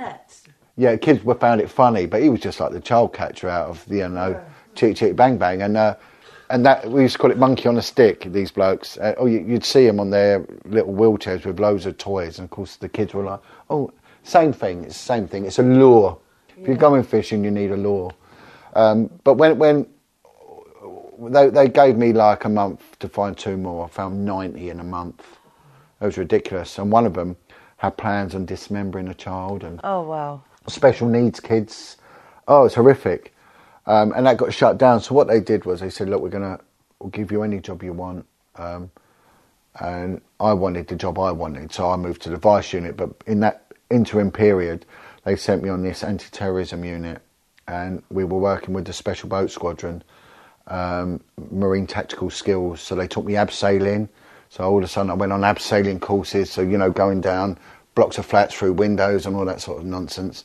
So, but I quite liked it and then they sent me on um, this other course, and I had to go to a public order school, and they, uh, I mean, I was I wanted to investigate paedophiles, and, uh, and, they sent me on another guy. They went, look, go down to this this unit here. Um, it's all to do with anti-terrorism and everything else. You, will like it. And the next thing, they, they shoved me and this other lady in this room, and chucked a CS gas canister in there and they gassed us. And then we got CS gas, and they locked the door, couldn't get out. And um, oh, it's horrific. Her face was streaming, and, and, I thought, well, what am I doing here? I shouldn't be here. I should be doing what you know. Uh, sod this. So that's when I end up, you know, going in, onto the vice unit, and of course, then that got covered up, and of course, the rest is history. You know, that that's a that's a talk in its own right. That one, you know, but um, there, there is no one that can tell me that they don't cover the stuff up. I mean, I've just if I can just cover the civil case that I was in, I, I took the Metropolitan Police um, to, to civil court um, for the way they treated me for speaking out. You know, uh, they they have they don't just treat um, me that way. They you know the police forces treat anyone who speaks out on contentious matters the same way. They bully them, and they do it all the time. They'll probably continue to do it. But the more we, we bring it out in the open, the, the more it gets exposure and the more we hold these chief constables accountable, that's why I do have a problem with. I, I, do have a problem because of how I was treated under her command, and and I called her out in court. A matter of public record, I called her out in court as as as, as lying about uh, a statement um, in which she said that she never had a meeting with me when she did, and and everything else. Um, but my, my, my, court case come to a, a a, a, good conclusion. There was it. It wasn't a monetary payout, but it was a settlement. But it wasn't a monetary settlement. Um, and but the judge, it was really strange because the judge turned around and he, he said to me, because um, at one point I, I, I got so enraged by their, their barrister, I just stood up and walked out. And my barrister said, "Where'd you go?" And I said, "I'm going for a fag." So I just walked out and I had a cigarette. And when I come in, my barrister started shouting at me in court, saying, "Mr. Wedger, you ever do that again? I'm, you know, going to stand down. This is contemptible behaviour." And and he's shouting at me, and uh, the judge said, "No, I'll deal with this. This is my court." he said, "Mr. Wedger, I have no problem with what you've done." He said, "Just let me know next time. Even give me a little nod, and it's not an issue. Off you go, no problem." I said, "Oh, I was thinking that's a bit strange." A journalist come up to me afterwards. He said, "He liked you, that judge. You know, anyway, at the end of the court, he turned around to me and he said, Miss Wood, I want you to stand up. So I stood up and he said, God bless you in all your endeavours. You are a beautiful man for what you do. And he knew it. He knew the police had covered this up. He knew they'd lied. He knew it. and he'd probably dealt with time a good man, a good man, you know, who did the right thing. So the the system has got good people in there. They see the police corruption, they see the police lies, they see the ineptitude, you know. And, you know, they go on the same thing openness, honesty, transparency. My God, Bernard Hogan-Howe to always go on about it. Really, if only they did have that, well, there's a lot of them senior officers wouldn't be in a job, you know. There was only one chief constable that, that had integrity, and it's a man called Mike Veale, who stood up, spoke out against and what was purported to be doing, um, and said that there was 33, wi- uh, 33 um, victims, and he said he would have definitely have stood trial if he'd have been, you know, alive under my jurisdiction, and they ruined, they ruined him. So they even bully a chief constable, and this is a man of total integrity. And the good thing about the, the whistleblowers, we we all do still keep in contact. We've seen Maggie Oliver's just won a Lifetime Achievement Award. We got a man like Lenny Harper, who exposed a kids' home in in um, Haut de la Garenne. Myself and Maggie were both um, witnesses in the last government hearing, and they're going to use five recommendations of my evidence. Five recommendations are going to be used now, implemented. So it has made a difference, you know. But you've got to endure immense bullying. I mean, there was nine cases I could have gone to prison. You know, they tried to take one of my kids into care. You know, they did some horrific things to me when one of my kids was in intensive care, dying. You know, they stopped paying me. They, oh man, it was just there is there is not, and this was all this Department of Professional Standards, which is this um, soppy program line of duty. And a very strange thing, very strange thing. I I, I want to sort of um, uh, you know conclude with this one is that when when I managed to um, to report it as a criminal allegation, right? Because the first time I reported it to a senior officer, I was actually threatened. If I mentioned what was going on, I'd lose my home, my job, and my children. And that was the, the deliberate pimping out of young kids, ages of nine onwards. And kids were dying as a result. They were dying. This was trafficking in London. They denied it existed, and I had proof it did, right? So I was threatened. So I went to a senior officer to say, this is massive, thinking I'd get help, and I got threatened. Um, anyway, so that come out in, in the hearing as well. So, but a few years later, I um, I generally thought that they would take my kids off me. I was a single parent of four children, and um, when I did uh, make a, uh, a criminal allegation to this department of this anti-corruption department of professional standards, I said something right, and I said I want to speak to a senior detective, and it has to be a woman Yeah. Right? And it has to be a woman. It has to be above rank of detective inspector, right? I'm not talking to no sergeants, and I'm not talking to no constables. It ain't happening. So they then contact me, and it's a police constable, a uniformed police constable. And I said, "Sorry, mate, no." He went, "Well, we're not going to bother." Then I said, "This is serious. You've got, you've got to listen to me." And then another uniformed police officer, and he gets the same treatment. I said, "You know, you need to talk to me." Um, here's my stipulations. So I get a call from a DCI, Detective Chief Inspector, which is above an inspector, but detective, and it's a woman. So John, I'll, I'll listen. I'll listen. Now I I'd moved on. I was on another unit by this time, and I go up to this secure building. They have these secure offices all over the place. I mean, they have some crazy buildings. You wouldn't even know they were there. You know, the National Crime Squad. You, the only way you notice these buildings because the, the security cameras. There's too many of them, and so the National Crime Squad have plumbers' vans in there, and, and you think they're a builder's yard, but they're not. They're you know, um, uh, they're on trading estates. That's where you find a lot of the real serious ones, and and and the intelligence services. They're even more bizarre. Some of their buildings. Um, one one one of the intelligence services places in in um, by Victoria was a barber shop. You know, so so it's anyway. Um, so I, I go up there, and on my way up there, I'm met by this this detective inspector from the vice unit, and I'm thinking, I'm about to. go- What's he doing here? And he starts talking to me about the senior officer that I'm going to report. And it was, a, how did he know? Do you know what I mean? I just, right, and uh, he wanted me to come and have a cup of tea and chat with him. I went and seen it. Let's go for beer. And I said, mate, I've got to go. I've got to go. I've got to go. So he's, he's collared me in this corridor. And I thought, that's weird. Anyway, I then managed to get through into this um, secure area. It's all swipe card access. Someone has to take you in, and, and I go in there, and this this woman DCI comes in, and she was a nice woman. She wasn't a bad woman, and she said, "John, I'm here to listen." I said, "This is involving cover-ups of young kids being pimped out, and you know, and I've been threatened for speaking out." She said, "We will take it seriously. You'll be a protected witness with us." Said, "Why have you stipulated a woman of my rank?" I said, because, boss, you can't roll up your trouser leg, right? And that is an inference is you won't be a mason, right? Um, because part of the Masonic thing is they roll up trouser legs. Now, I work with many masons. I'm not knocking masons. I just, I just had um, someone from a Freemasonic lodge have a go at one of my friends saying, John Wedge has upset us because he's talking about masons. I'm not what I'm saying is you shouldn't have an oath within an oath, right? And there is corruption, and the Masons have been involved, like the Catholic Church has been involved, like the police have been involved. You know what I mean? It's so. So if that Mason had done, why didn't he help me instead of berating me? You know, he could have said, "Well, if it's our people that are doing it, we'll put this right," instead of saying, "Well, you shouldn't be talking about it," sort of thing. So, but you know, the the unit I was on was heavily Masonic. You know, very, very. It's you, you'll find masonry is big in the police, but when you get to specialist units, it's very big. And when you get to detective specialist units, it's like a stick of rock. It's basically all the way through, you know.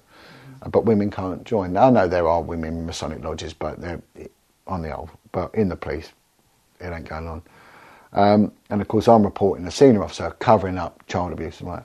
So years later, someone brings out and they said, "John, watch Line of Duty." right? I was like, all right, I don't really like watching them, so I'm thinking, okay, I'll watch it. And there's a series about a superintendent. I watched it. Yep. Yeah. And then, and a woman officer, and exactly that same line was used because, mum, you can't roll up your trouser leg. And I'm thinking, who's leaked that? That was my case. That was my case to a T. But of course, what happens in that, it, it all goes down to its high level up there. You know, it's all hidden in that in allegory, as they say. It's there, and, and it's it's the inference. You know, we, you know what we've seen with Jimmy Savile, and we'll see it again and again. It will happen. It will keep coming out, and, and people will keep getting subdued. But the more we have outlets, you know, like this, the more they're going to struggle to keep a lid on this, and and that's why I think we've just got to keep going, be a really really strong and credible alternative. I get a lot of ex-military guys come to me. Some of them are getting politicised, which I don't think the government are very happy about. One of them rang me up, and about three days later, he gets his yard raided. You know, he's an ex-officer, and he, and he said to me, you know, is any advice? I said, yeah, don't have any dirt on you, and whatever you do, do it legal.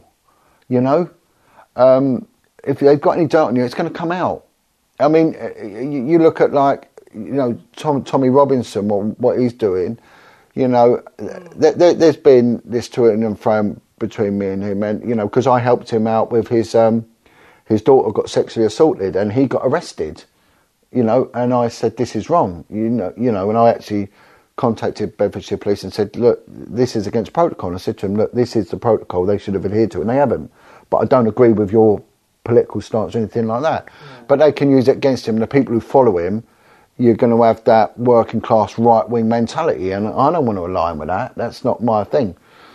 But you know, the, the, youth need to take an interest in politics. They've got to stop these old Etonians riding roughshod over everything. You know, they've got no grasp of reality. They're contemptible in, in their, their mannerisms to you. And the more that we shy away from that, you know, the more they're going to continue with this old boys network. You know, um, the ex-military lot. There's a lot of coppers or ex-military. They'll find it very difficult to go against them. And and if you if you want to take, I said to him, if you want to take um, uh, an example, there's a film called Pride, um, and Pride is it's on Film Four did it, and it's about a bookshop in I think it's sort of um, Fitzrovia, that sort of, or King's Cross, that sort of area. Um, it comes to me in a minute exactly where it was. Um, Russell Square type area, right?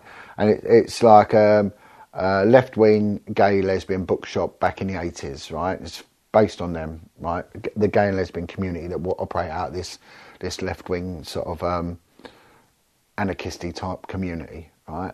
And the miners' strike has just kicked off, right? And they're seeing that what the miners are doing is they're fighting for the right reasons. So they politicised themselves and they said, right, we want to help them. What do these people need? Well, they're going to need money. So they do a fundraiser amongst their community and they get a load of money and they go down there and of course they get told, get stuff, we don't want you, freaks, we don't want you in our village. Anyway, so what they do is they go and buy them a minibus. They buy the, because they realise this, these miners, the colliery and all that, they haven't got a minibus, it's broken or something. So they buy them a minibus, then they get to like them and then they start raising more and more money and it, it goes from there. And it changed history because the point of it was, was that they all stood together. So all the colliery bands, the, the, the, the gay and lesbians said, right, we're going to do a, a, march in London. So they said, well, good luck with it, right? Um, and when they when they turned up to do this march, right, they were met with um, all the colliery bands turned up with all their, their standards and their, their you know marching bands and everything, and all the miners came, and and it changed the law. You know, it actually changed how they were treated and everything else. It was one up the trousers for old Maggie Thatcher, really. They sort of took it to her. And I said, if you do the same, you look at all you ex forces guys, you know, you turn up with all your regimental standard badges, you, you, you, you look berets and whatnot, you march, you take it down, the firemen do what they did with Marc Dutroux. I'm not advocating violence, but just say we're not having enough of these cover ups. The taxi drivers, I've been and I've podcasted uh, the the monthly black cab disputes, right, in, in central London, when they would block all of all of London off. No one ever gets arrested because there's a lot of ex coppers go into black cab in, and it's very very tight community. You try prosecuting a black cab driver. I think Worboys is about the only one they, they managed to prosecute. He let the side down there, but on the whole, they're um, they you know, but they they always help the coppers. We had the power to commandeer their cabs. So they would take, especially in the West End, they would, if you was on foot patrol, they'd take you to a call. And I never had an issue with them. And my, my, my dad was a black cab driver anyway. So, and I said to him, why don't we do what the cab drivers, you know, get hold of them, the firemen, the hauliers, you know, all get together, but no violence, none of that. Get together and take it to them and say, we've had enough of you. And your MP is there to serve you. Get your MP right in. I've had people because I, I I've got this thing on my website, a list of of um, people that are involved in paedophilia and all that, and there's some politicians' names in there. And, and they said, well, he could, you know, he could be linked in. So what? They still got to do their job. Go to them and make them do their job, you know, and take an interest in it. And you will change it, but sitting down doing nothing ain't going to help. You know, you've got to do the job. And the same with what we're doing with, with, with the health um, situation in the country now. If there is an opponent, then, then but do it the right way. Don't have someone who's got history. You've got professional people. Get them, get them up front. Articulate people, and and and the same with the survivor community. You know, you know, cha- you can change this. You can. You can change our this Sarah Everard thing. Uh, look at the, they went and they did a candlelit protest. They end up arresting that girl, didn't she? and she got trolled by about 50 coppers, and they were perving over her. Fa- uh, Facebook account. I mean, just, but that girl has changed things. Not poor Everard who died, uh, obviously that, that will, but that girl who, who, who, who took one for the regiment, you know, she's changed things. You know, very powerful what happened now, you know, because she was doing nothing wrong. And they mob handedly jumped on her and it was, it was outrageous, you know. And then they're now holding accountable and saying she should stand down. And, I, and I'm with her. She should. If she's not serving the people, you go. And the same as the Lord Mayor, you're not serving, you go. We put them there, we get rid of them. But you, you try and talk to the youth now, they've got no interest. Uh, you know, the, what's going on? So that's the thing. We we we got to educate youth. We've got to take an interest in the youth. You know, we must invest in them, um, and they've got to take an interest because this is is their world that we're going to leave behind. None of us are going to be here forever. You know, I'm in my fifties now, my mid fifties. What I don't know. Maybe I've got 15 years left. Maybe not. I don't know. I mean, who knows? Um, I'll be gone and they'll be down to my kids. And you know, and again, while they're sitting there and just doing all that, then then we're not going to move forward, are we? You know, we're not. So, but yeah, no. So that is my thing. Is is just really that that we are coming together as a team of good people, good professionals, and being a viable alternative. If the police aren't going to do it, then we'll do it. We'll do it, but we'll do it the right way, the respectable way, and you know, and and if we get results and it shows it what we're doing works and what they're doing doesn't work. You're almost a 21st century superheroes. Yeah, it could be, couldn't we? Yeah, with tight pants over our trousers, you know. All right, well, power to you then, John. And if you want to watch the other four podcasts, I'll put the links in the description box. The first one really details John's experience in the cops and decades. Was it 30 years you did? I did, I did uh, 25 years, got 27 and a half year pension, uh, you know, during the beginning of the 90s, and I would have I would have been out with um, 30 years by now anyway, but yeah, yeah, I, it was slightly short of the full distance, but that was enough. I was happy to get out, you know, I'd done my time. And for all the people out there, you know, to hear John just coordinating this massive effort now to, to make real world changes, it's so impressive.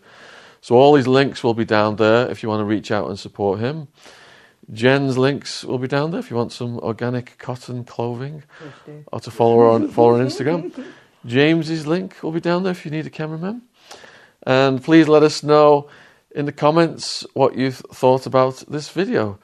Really appreciate you spending time with us today on Jen's sofa. It's a really lovely background, isn't it? Yeah, yeah, yeah, yeah. All right, John, give us a hug. Yeah, yeah. Cheers. Cheers, my yeah, man. yeah, yeah, oh, great man, team man. Hey. Well done. Uh, thank you. Brilliant. God bless.